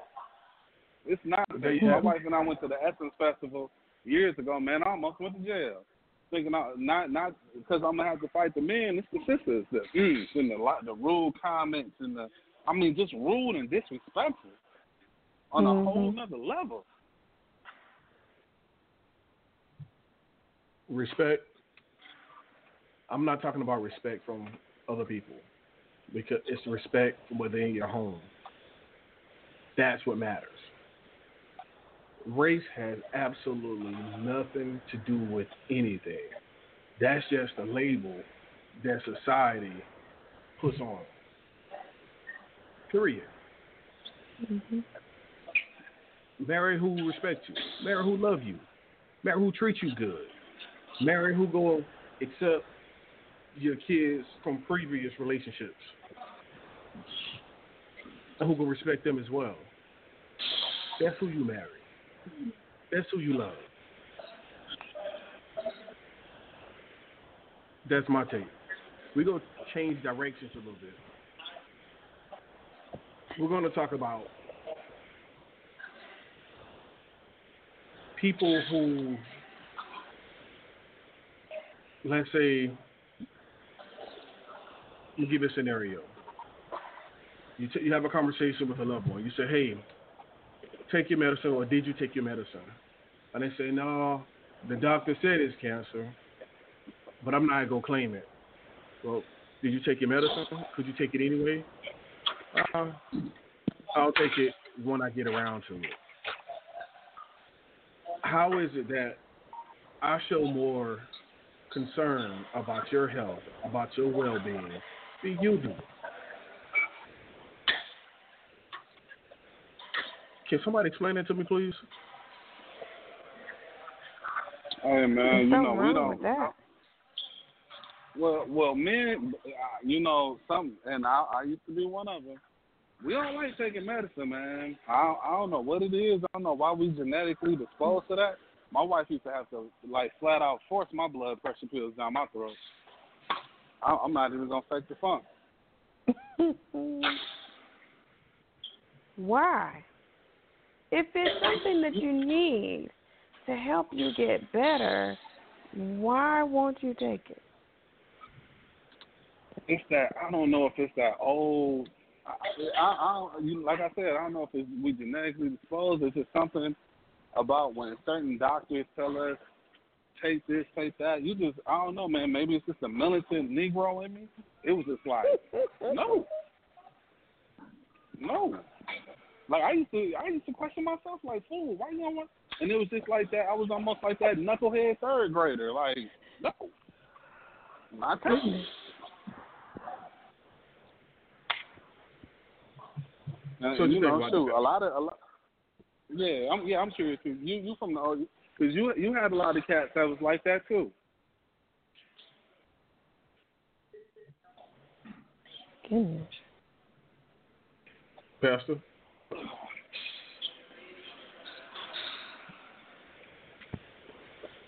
Well, I can I can give you an example um, biblically.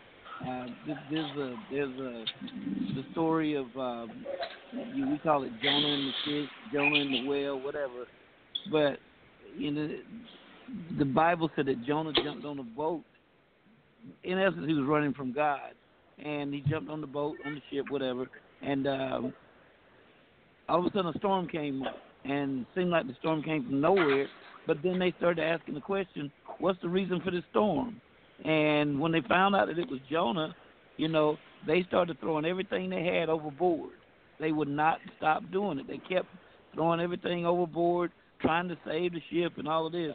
Jonah told them, look, he flat out told them in the scripture, I'm the reason. The reason you're going through this is because I'm on board. So literally, they tried to throw everything else over. Finally, Jonah said, if you throw me overboard, then you know what? Your storm will end. And uh, they didn't want to believe him, but eventually, when they threw Jonah overboard, the storm stopped. And I said that because sometimes, man, it, it works two ways. Sometimes, you know what? I'll hurt myself trying to help you. And a lot of us, out of ignorance, will do things like that. You know, we will hurt ourselves trying to help somebody else. I want to look at that side of it because here, here, here you are mm-hmm. trying to tell me to take my medicine, and you know I won't take it. But yet and still, I've just given you the most valuable thing that I have, which is my time, and I could have been doing something to uh, enhance my own life. And so, if we've got people like that, there's nothing wrong with being a caretaker. There's nothing wrong with loving people, reminding people, helping people. But the Bible also says there's a time you gotta shake the dust off your feet and go on. You know, and so my question is, you know, how long are we gonna sit there and play the fool? If you don't want to take your med- your medicine, then you know I I can't make you take it. That that's just not my role in your life. You know, at some point you got to man up, a woman up, or whatever, whatever. And I know that sounds tough, but come on, y'all.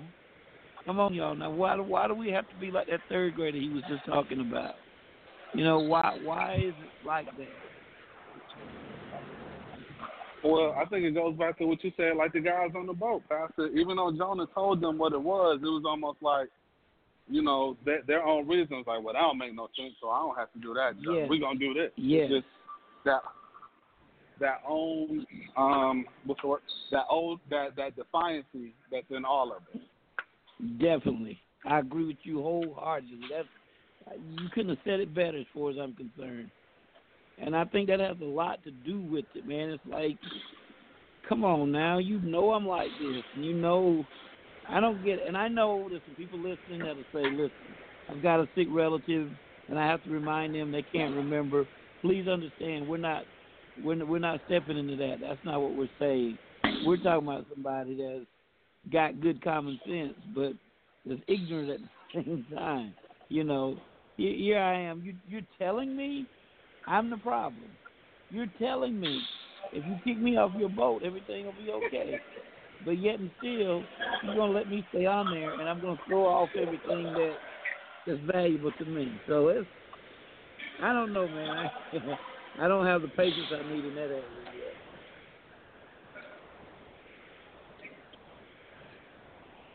I think for me, I'm gonna try. I'm gonna plant the seed. I'm gonna do whatever I can take. I can do. I'm sorry. And oftentimes, when you're trying to do something to help someone else, you got to take a lot with that. They're gonna cuss you out. They're gonna kick you out. They're gonna do everything else except say thank you. But it's to help you, not me. Why do I gotta fight you to help you?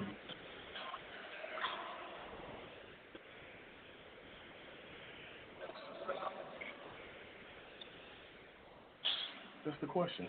Why do I gotta fight to help you? You know, man, what I what I've come to learn in my 42 years of life, some people are just naturally defiant. Some people just like to argue. Some people just don't want to listen. I worked with a, a, a, a I had a coworker of mine. You could literally a beautiful woman. You could literally go to her and be like, "Hey, the sky, it's a beautiful blue, blue today. Why you say it's blue? It look great to me. Like anything you say, you could say left, she going right every time. You go right, she going left. It's just some mm. people that that's just gotta just got that nature. And if they don't, and until and you know, what's funny until they open up their heart or it takes someone that they really care about, two things changes a person. either something life changing that they almost lose their life, and they they realize, okay, I got to make some changes, or someone comes into their life that they genuinely, genuinely love, that they don't want to lose, and when that person calls them out on their flaws, that's the only time. That's the and, and I'm speaking from experience that they they actually can see that flaw for what it really is. Hmm. Or could Well, yeah. be that? Or, or could it be that that that, that person is, you know, some of some folks are just attention seekers. You know, they know that you're going to do it, and because they know that you're going to do it, you know what? I don't have to do a thing. You know, some folk will use you just like that. They know. They know. You know. Guess what? They're gonna ask me. They're gonna do this. They're gonna do that. You just got some glory hogs out there, man. You got some folk that are just you know, look, they'll call me a little bit. Watch if I if I don't take that medicine, I bet that's them right there. And let me tell you, it's not all young people either. Some old people depend on you to baby them, to coddle them, to you know, and things of that nature. So you, I think it goes both ways. Some of them are just stuck in their ways and just negative, and you got some that are just uh just want to be baby. They don't get the attention. Nobody's ever affirmed them.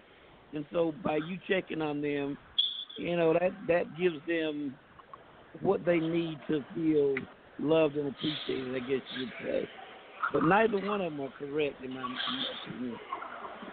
Now, Pastor, you know something you touched on, and I not to switch gears, but you just hit a chord with me that I can't stand that social media that's allowed people to do. You know what just irks me is when somebody's in the hospital or getting something done or having some real, and they post themselves laid up in the hospital bed. Oh, that just irks me. Yeah, man. Uh, let me tell you something, man. Please, I, I I'm glad you brought that up. I am not on social media, but my kids are. And when they tell me your members on here, and I'm like, how'd you know? And they show me a picture of them on there. Oh, you're not getting a visit from me. You'll get my prayer. Don't get me wrong. Now, please don't don't think I'm trying to be rude, but you'll get my prayer. I'll pray for you. But I refuse. If you got the time and the audacity and the nerve to get up here and taking selfies and you know grabbing a nurse with you and come on man what what you y'all wait a minute y'all about to get me i'm about to say some quicks on here and i'm not supposed to say some quicks but i hear you brother But it's like- i hear you Preach on. It's like who does that? But it just goes back to what you said, man. Some people just really need that attention, and I feel like, you know, me and Quick talk about this all the time. You know, social media has taken that to a whole nother level. So, at what point should you say, you know what, I'm done. I'm done what I could do, and now it's actually costing me more than it's costing you, or than it's helping you. It's costing me time. It's costing me energy. It's costing me stress. Only to you still being defiant. And it's helping you. I can't stress that enough. It's helping you. I think so honestly, point should I just wash my hands? um, when you talk about the point, I think honestly you can only get to that point when you are at peace with whatever God has for that person. Meaning, at peace whether God leaves that person here and allows them to continue being defiant and not taking that medication and doing what needs to be done in order to live as healthy of a life as they can, or you're at peace with if, God forbid, they pass on. And, um, you know, once you get to that place of peace with whatever God decides, um, then, then that's when you can wash your hands. I think that honestly, some of us, you know, from experience, I could say that, you know, I I um have, you know, like my dad who would have issues with taking medication and going to the doctor and just wouldn't go. Um, the problem for me was I couldn't accept if anything would have happened. You know, I wasn't ready to accept um, losing my dad, and so I was willing to stand in and, and fight as long as I could, as hard as I could, to have him survive for me. Um, Mm-hmm. Kind of selfish, but it is what it is. I can just be honest about it. And even when I think about it now, and um, my heart believes that he's having some issues come come around again now, and I'm trying to talk to him about it, and I'm getting the same defiance, the same responses, and the same answers. And you know, for me right now, it's I I can't hold on to you if I'm not worth holding on for. So I'm not going to continue to badger you about your medication and badger you about doctor's visits because if you don't view me and and and our boys as being worth to fight through this thing for or to take your medication, then you know I gotta just be at peace with, with whatever your destiny becomes. That's when you wash your hands. With, I said that's when you wash your hands with fighting and and pushing and the and the arguing and the bickering about you know trying to stay on track with the medication and the doctor visit. You know, so I'm sure, I'm sure all you guys on here, you know, have, have, have either gone swimming or, you know, been in a plane before or whatever. But, you know, um, truth be told, if someone is drowning, they'll tell you quickly, don't jump in the water. You throw them a lifeline, but don't jump in the water. If you're flying, they'll tell you before you put, you know, try to save someone else, you put your own air mask on. That's just the rules. That's just the way that it should go. But for whatever reason, we feel like, you know, we can sit up here and, you know, uh, helping you is hurting me, but yet and still, I'm going to sit here and still take away from my life trying to get you to live yours. At some point, you know, we need to be slapped in the head and say, look, it's time for you to step and go on. You know, now if I keep throwing you that lifeline out there and you won't grab onto it, you keep telling me, come and get me. No, you grab that lifeline. You know, you know, but a lot of times we feel like this is my responsibility to you know, I'm your savior. Listen, man, I'm I'm your friend. I love you. I'll do anything and everything I can for you, but I'm not God. And at some point, you need to get yourself together, you know. And I know there's some extenuating circumstances, but again, on the plane, by the beach, they tell you you give them some help, but don't forget to help yourself. But yet and still, here we are. You know, I'm helping you, but it's hurting me. How long am I going to keep giving you my check and I don't have any lights in my house? It doesn't make sense for me to keep doing that over and over and over again. So, you know, again, um, I dare not get in the way of people that have extenuating circumstances, but just a normal blow Joe that wants attention, that wants, you know, that just wants to be negative, that wants to show their anger. You know, that little kid that holds their breath and say, I'm going to hold my breath until, you know, I'll hold my breath until I get what I want. Let me tell you a secret. I bet you they're lying. Don't give them what they want. I bet you they'll breathe again. I bet you they will. I bet you mm-hmm. they will. And the same thing with that person. Don't give them their pills. You know, don't stop asking them about it. Either they won't take them, and I'm gonna make a couple of dollars to bury somebody, or they're gonna decide, you know what? y'all excuse me, I don't get money for funerals, y'all. I'm, I was a joke, by the way. But, but are they gonna take the medication because they want to live, man? So that's a tough stance to take. But come on, man. How, how long you gonna play this game? How long are you gonna play this game? I think that can go in so many different areas. Yeah. Not just with medication, but it could be even with Mhm. rehab or addiction. Mhm. They're not going to quit until they're ready. They're not going to take the medicine until they're ready. We can want it for them all day. And as Pastor just said, hell, we can hold our breath. And they still won't take it. They still won't go to rehab. We'll pass out or die off. And they still won't.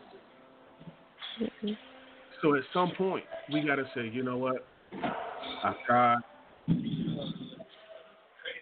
I'm not going to really push the issue, but I'm going to make mention of it every time we talk.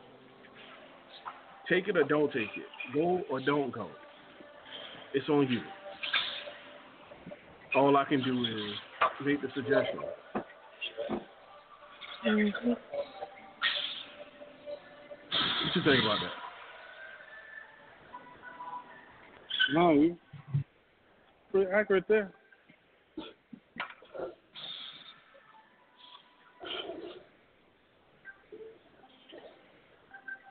I like you said, man, it's uh, it's I don't know, man. It's it's so much, it's so much to that because you got like like Pastor said, you got people that do it for the attention, but you know something um Miss Quick touched on, and you know I, I I do believe you know especially depending on the person and the older sometimes the older generation they just ready to go.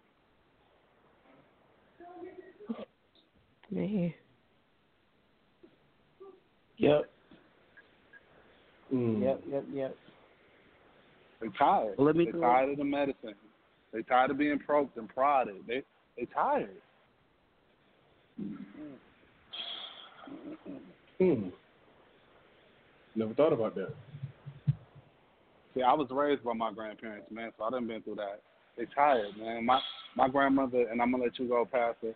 My grandmother was a sanctified woman, never cursed, never did none of that. Didn't see half of my dad's stuff that he was in because if it was profanity or something like that, she didn't participate in it. The day my grandfather died was the first time day she had got to the hospital late, and I remember sitting with her um, the day of the funeral, and she crying, and she was like, "If I had just gotten there a little earlier, I could have brought him back." And I, and I, and it was hard for me to say it, but I had to tell her. I said, "Grandma, you were doing that for your own selfish reasons, and that's why he left before you got there." Mm. Mhm. Mm, mm, mm. Mm, mm, mm, mm, mm. Listen, guys, I, I I deal with this. Um, I mean, I'm not gonna say every day. It's not every day, but I deal with this quite often. And usually, it's just like he said with the older race. Sometimes, you know, literally, I literally have to say to the family, "Listen, I can't tell you what to do, but it's okay to tell them." Listen, we'll be okay if if, if it's if it's time for you to go on. It, it's okay. We'll be fine. Because a lot of the older people they'll try to hold on, but in reality, they, nobody wants to be poked and prodded. They're tired, and they know that there's something better on the other side, and, and they really do, you know, want to go on. And like you said, for our own selfish reasons, we want to keep them here. But exactly what are we doing? We're keeping them here to suffer you know, and and you know, again, I'm I'm not gonna say I'm much better. I'm not gonna say that, you know, but sometimes, man, we we gotta just accept what God is allowing. But then there's another side, and I this is gonna open up a can of worms, but uh, I have to sit and talk to young women, especially that have been burned by men, and they've gotten themselves back together. You know, we got a little program where you know, we try to help the, the women with the children and things like that. To just try to get them on their feet. You know, we'll pay a couple of months of their um, bills and things like that. We'll try to get them in, you know, a little bit of employment. And then once they get on their feet or whatever, um, they'll take care of the kids. But then all of a sudden, a nice young man will ask them out. You know, hey, look, uh, you want to go get something to eat? And the young women will not, after they've been burned, They will not go out. They would no. I don't want to have nothing. All men are dogs. On and on and on. And I got to keep telling them, listen, listen. He's a, he's a nice young man. You need to go and enjoy yourself a little bit. It's okay. It's it's only a date. You're not marrying him. And I constantly have to tell him and tell him and tell him.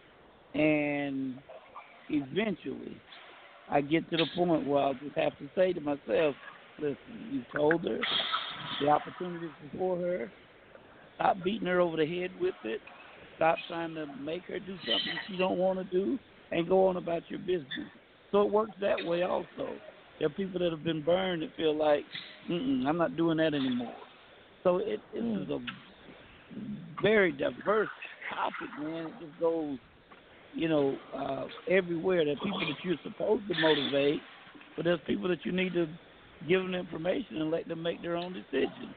So, mm. regardless of how you look at it, man, we got to find out the real deal about it, and we got to make sure that we're faithful in whatever assignment you know we have. We can't keep coddling people and babying them, but don't kick them away too soon either. So, I don't know, quick. I guess you got to resolve all this for all of us. No, I, I I really can't. It came to me um, my grandfather, he passed. He raised me along with my grandmother. He had prostate cancer, and I had to let him go. You know, but it came to me. I was being selfish. I wasn't ready. I wasn't ready. He's suffering. Like he went from Superman to a Muppet character. You know what I mean? Before my eyes. So I'm holding on, being selfish, and he's suffering. But when I came to grips, or when God woke me up, it was like, nah, this isn't one, what I know, but primarily, this isn't good for him.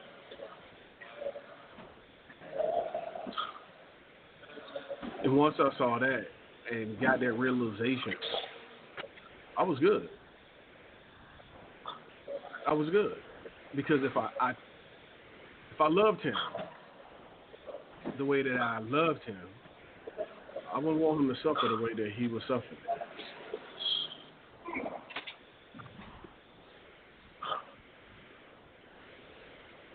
That's just me.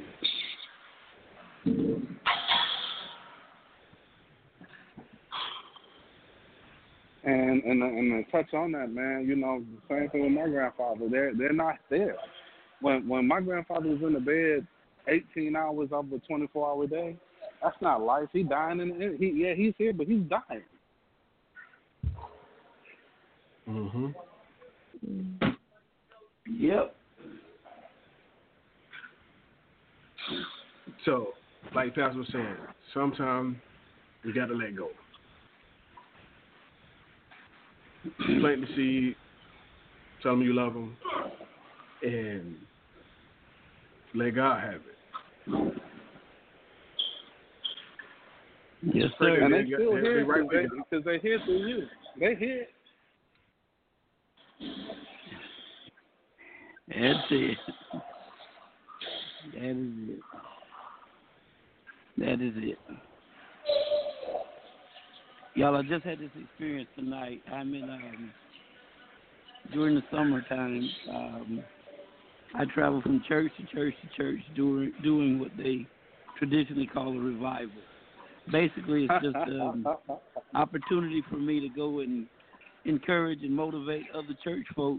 Get up off your butt and go do something. That's basically what I do. And um, I'm in revival the next several weeks and uh, usually some nights it's three nights a week, some nights it's um, some weeks it's uh, all week long. But you know, I just got out of revival tonight, and um, there was a, pre- a preacher there. Actually, he's a pastor, and he's actually my family, you know, and um, he has to do a eulogy. We have a funeral on Saturday, and he has to do the funeral on Saturday. And he told me, he said, you know, he said, um, this hurts more than you know. And uh, you know, it's his sister, but it's my auntie, and it it does it hurts. I'm not gonna lie, it does hurt. But he told me, he said, you know, um, one of the reasons that it hurts is because she was calling on me. She was saying, you know, can you do something? Can you help me? Can you help me?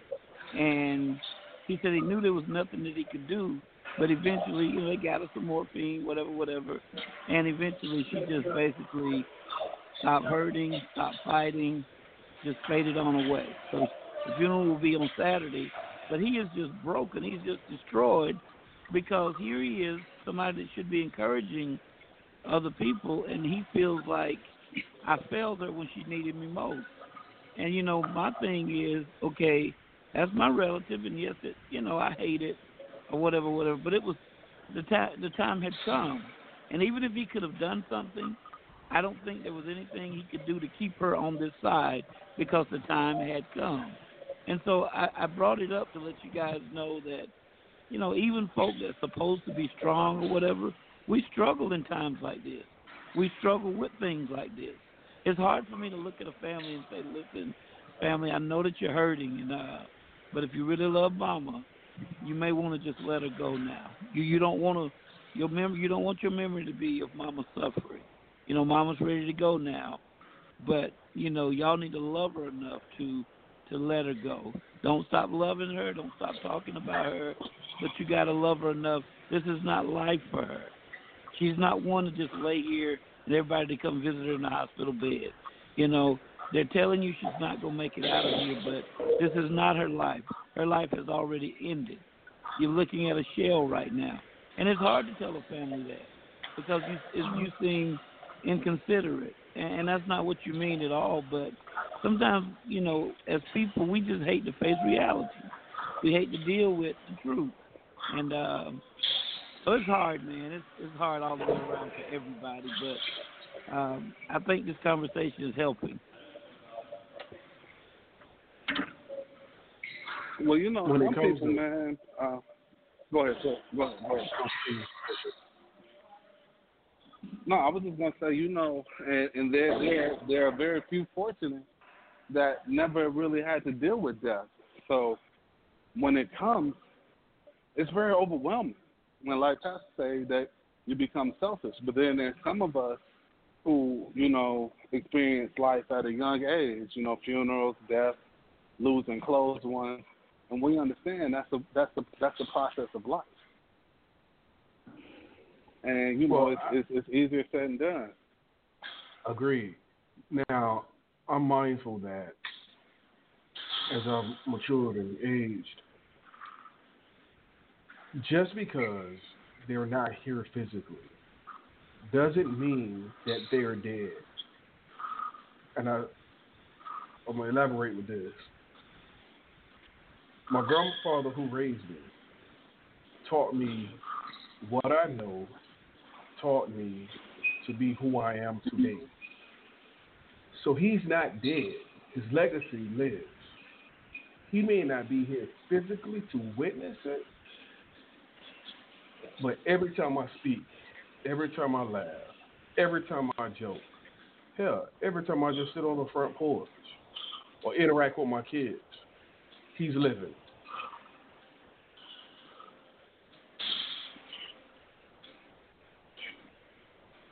You couldn't have said it better. That you you're absolutely right.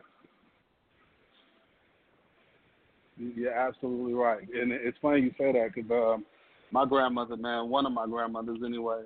Whenever we would go somewhere, I'm always asking where we going, and one of her favorite signs was one of her favorite scenes was we going to see the turkey drink water. That she used to love saying that to me, and now my you know my kids being who they are in the generation we in, when they ask me and they're getting on my nerves, Dad, where we going? We're going to see the turkey smoke crack. You know, you know those those, things. Those, those, you know, those, and it's amazing because as a kid, those little things they used to do that would hurt us, you swore you would never do, you do it without even thinking. No hesitation. So their legacy lives. All day. and it's gonna live through them because when they have kids, they're gonna do the same thing. Same thing. Say the same thing. Miss Say Quick, exact what you think about thing. that? That's deep. I mean, that's good. Um, I, I guess I never thought about it that way. You know, so I can definitely agree with it though.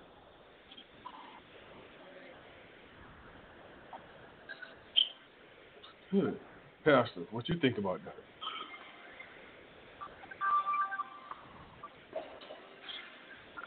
Well, you know, I have to agree with what you said. Um, as a person, we're in essence a three-part being. We are we are a spirit, we have a soul, and we live in a body. And when we die, according to the Bible, what happens is our body goes back to the dust or the dirt. That's what. That's why we commit the body. Uh, you know, earth to earth, ashes to ashes, dust to dust. But that's that's the purpose of all of that. So that body goes back to the dust. Uh, that that that spirit, according to the Bible, goes back to God who gives it. But it's our soul that you know has to go one place or the other, which is heaven or hell. Now, I'm just talking from the Christian faith. I'm not questioning anybody else's uh, beliefs. I'll respect all of that, but based off of what I believe and, and what I've read, that body goes back to the dirt, that spirit goes back to God, and that soul goes to heaven or hell. Um, when you said that that person is really not dead, you know, we identify the real person as being that that picture, that outer shell. That's not who that person is. That's that that outer shell is just is what it is. That's how we identify one another. But that real person is that spirit man. And spirits don't die, they just transfer.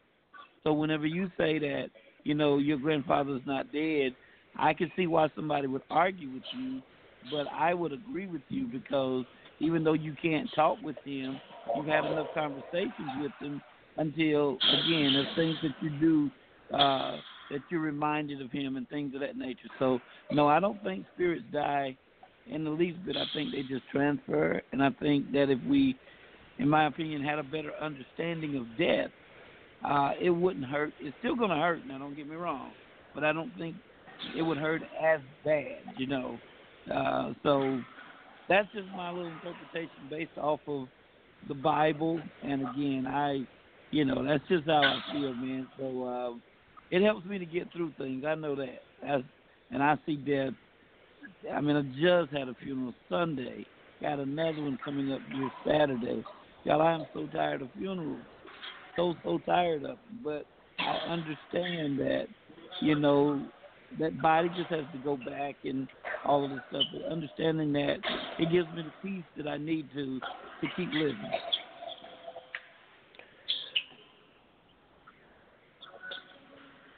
Well, when you put it like that, just that simple. I think that essentially we are saying the same thing. So, I don't want to my memories of you to be laying around. I want my memories of you to be I guess in a studious situation to where I'm I'm learning still. I'm learning. And in learning, you learn how to when it's time to essentially cut the cord and continue on with the fruits from the seeds that was planted from our elders and you put those seeds from the fruit that you are now and are bearing, you put those seeds into your kids. So that legacy, so that spirit will continue to thrive.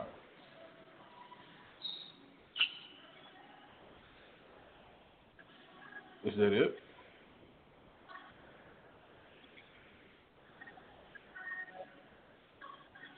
Yeah, I, I, mean, I, I agree with that. I get that. You know, it's it's so many it's so many ways that that can be interpreted and that that it could go. You know what I'm saying? I think for for us anyway, I think us three on this phone, the people that are on this phone now, we're kind of like on the all same accord. So, but you know, I, I definitely I definitely agree with that. But you know, one thing not to not to you know throw a monkey wrench in thing too. I think um you also got to be not careful, but you know um when someone transitions, you it's almost better for you to almost not be there when it happens because there can be times there can be situations where no matter how strong or that person was, if you're the person that that found that person or you know you're there when it first happens, depending on the situation, it's something that can no matter how strong or you know vibrant or you know what that person was, man, it's an image that's burned in your mind that you will never get out. You know, I agree, but then I disagree. That image is there. But the interactions go far beyond that one image. If that makes sense. All the that's, lessons. That's that's a that's a very good point. That's a very good point. That very good point. That still lives. That one image. Yeah, it's up to see this. But I remember when we were skipping rocks. I remember when, you know, we were hunting. I remember when all those things.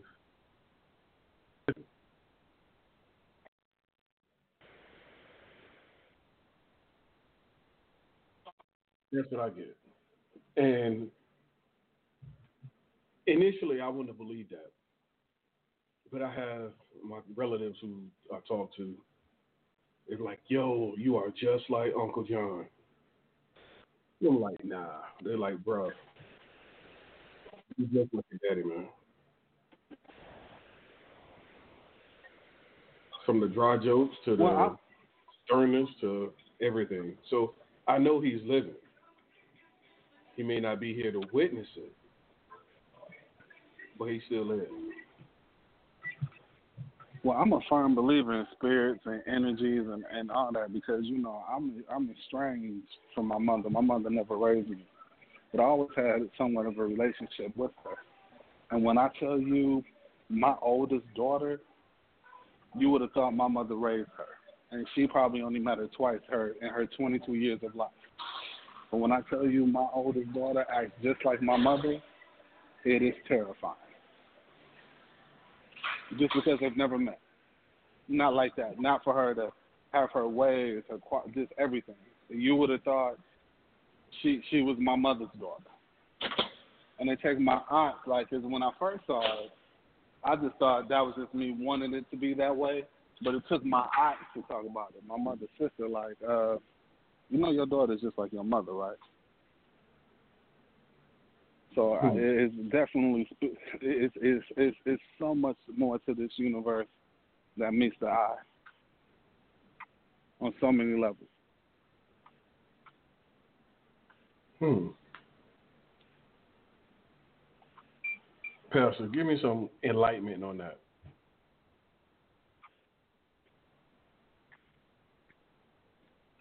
Well, first of all, man, uh, the Bible says, "As a man thinks in his heart, so is he." For the people that don't agree with what he just said, you know what? If you don't think like that, then you're not. To you're not going to agree. That's what this brother thinks. That's how he feels.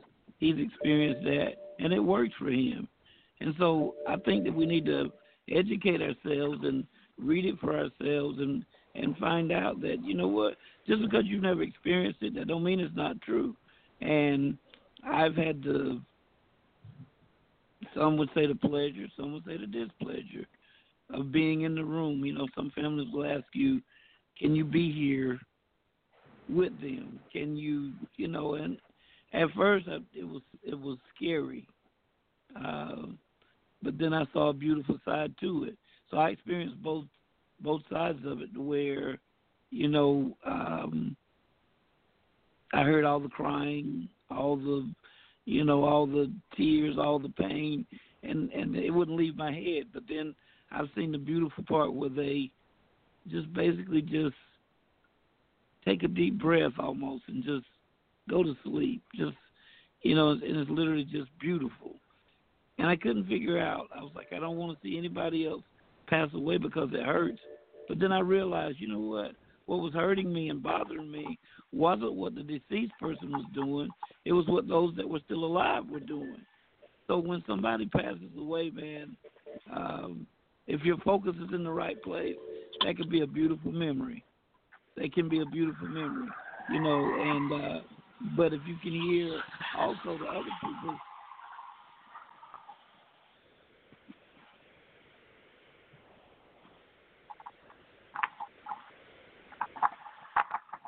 cut out, Pastor.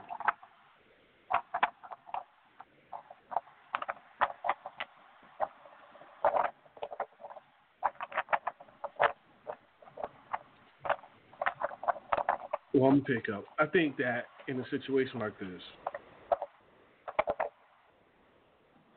Pastor dropped the call. I think in a situation like this, if you believe in the next level, in the next realm, that it's you're sure that this person is going to be with God. Period. So when you see this and you know that they have a relationship with God, if you have a relationship with God, you see Him again in heaven. So that's that. The biggest thing is legacies live a lot longer and go a lot further than the body does. Period. Mm-hmm.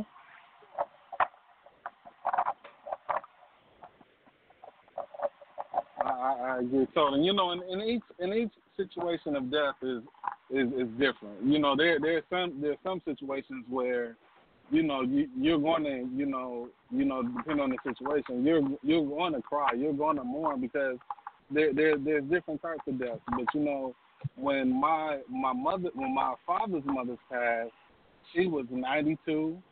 She had her kids. She got to see her grandkids, and she got to see her great grandkids. And I remember at the funeral wanting to cry. And I'm looking at my aunt and she's crying and you know, other people are mourning and I was like and and, and this wasn't nothing but the Holy Spirit at the time come over me to go up and talk because it was kinda down at first when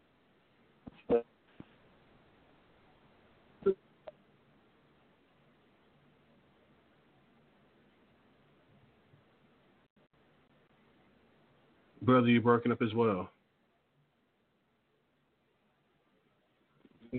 she's lived her life, she's lived a great Right. life. And if she and if you believe, then what she instilled in all of us, then you already know she's sitting at the right hand of the Father. So why are we sad? And you know, I told a, a quick little story about when she beat me with the Bible, but that's for another topic.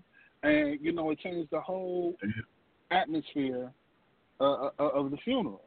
And um, you know, that's you know that that's just my my, my my my my take on it. You know, every situation is different, but when someone's you know lived a fulfilled life, there's no the only reason we're sad is for our own selfish reasons. Because they're in a better place. That's true. Miss Quick, what you got to say about that?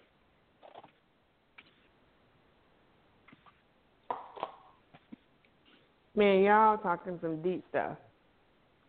Um, but you're right. You know, when I sit and I think about just the different experiences with death that, that I've had, um, I'm kind of on the fence with one in particular, my grandma. When she passed away, we spoke on the way at college, and we spoke that morning, as we always do before she goes church. Well, she didn't go to church to that morning service. She went to an evening service, and um, you know, she she took my sister along with her when she passed at church in church, um, doing what she loved to do. She was down in the basement, you know, preparing food. So, you know, I've I've always kind of hated not being there. Um, but then, you know, my sister was there, and I think it it's affected her in such a way that it's that has shaped the rest of her life. It changed her. Um, and so I guess it's kind of one of those things where um, I would have loved to have been there, but I'm probably glad that I wasn't because I didn't understand that then as I do now. Um, and so, as far as you know, spirits, yeah, they they transfer. You know, I believe her soul went to heaven, as with you know many other souls of, of some family members that I've lost. So, I mean, I can I can agree with what everybody's saying.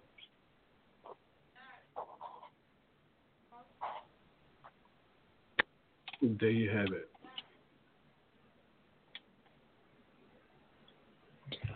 All right. Well, on, on that note, um, I, I enjoyed this conversation. Good people. My daddy's about to go there, and I'm just walking in this house. So, um, blessings to y'all, and um, I, I'll be on the line next uh, next topic uh, next week. Sounds good. Thank you. All right, brother. All right, y'all. Peace. Well, All that right, will do it. Is your heart and mind clear? Take us on out.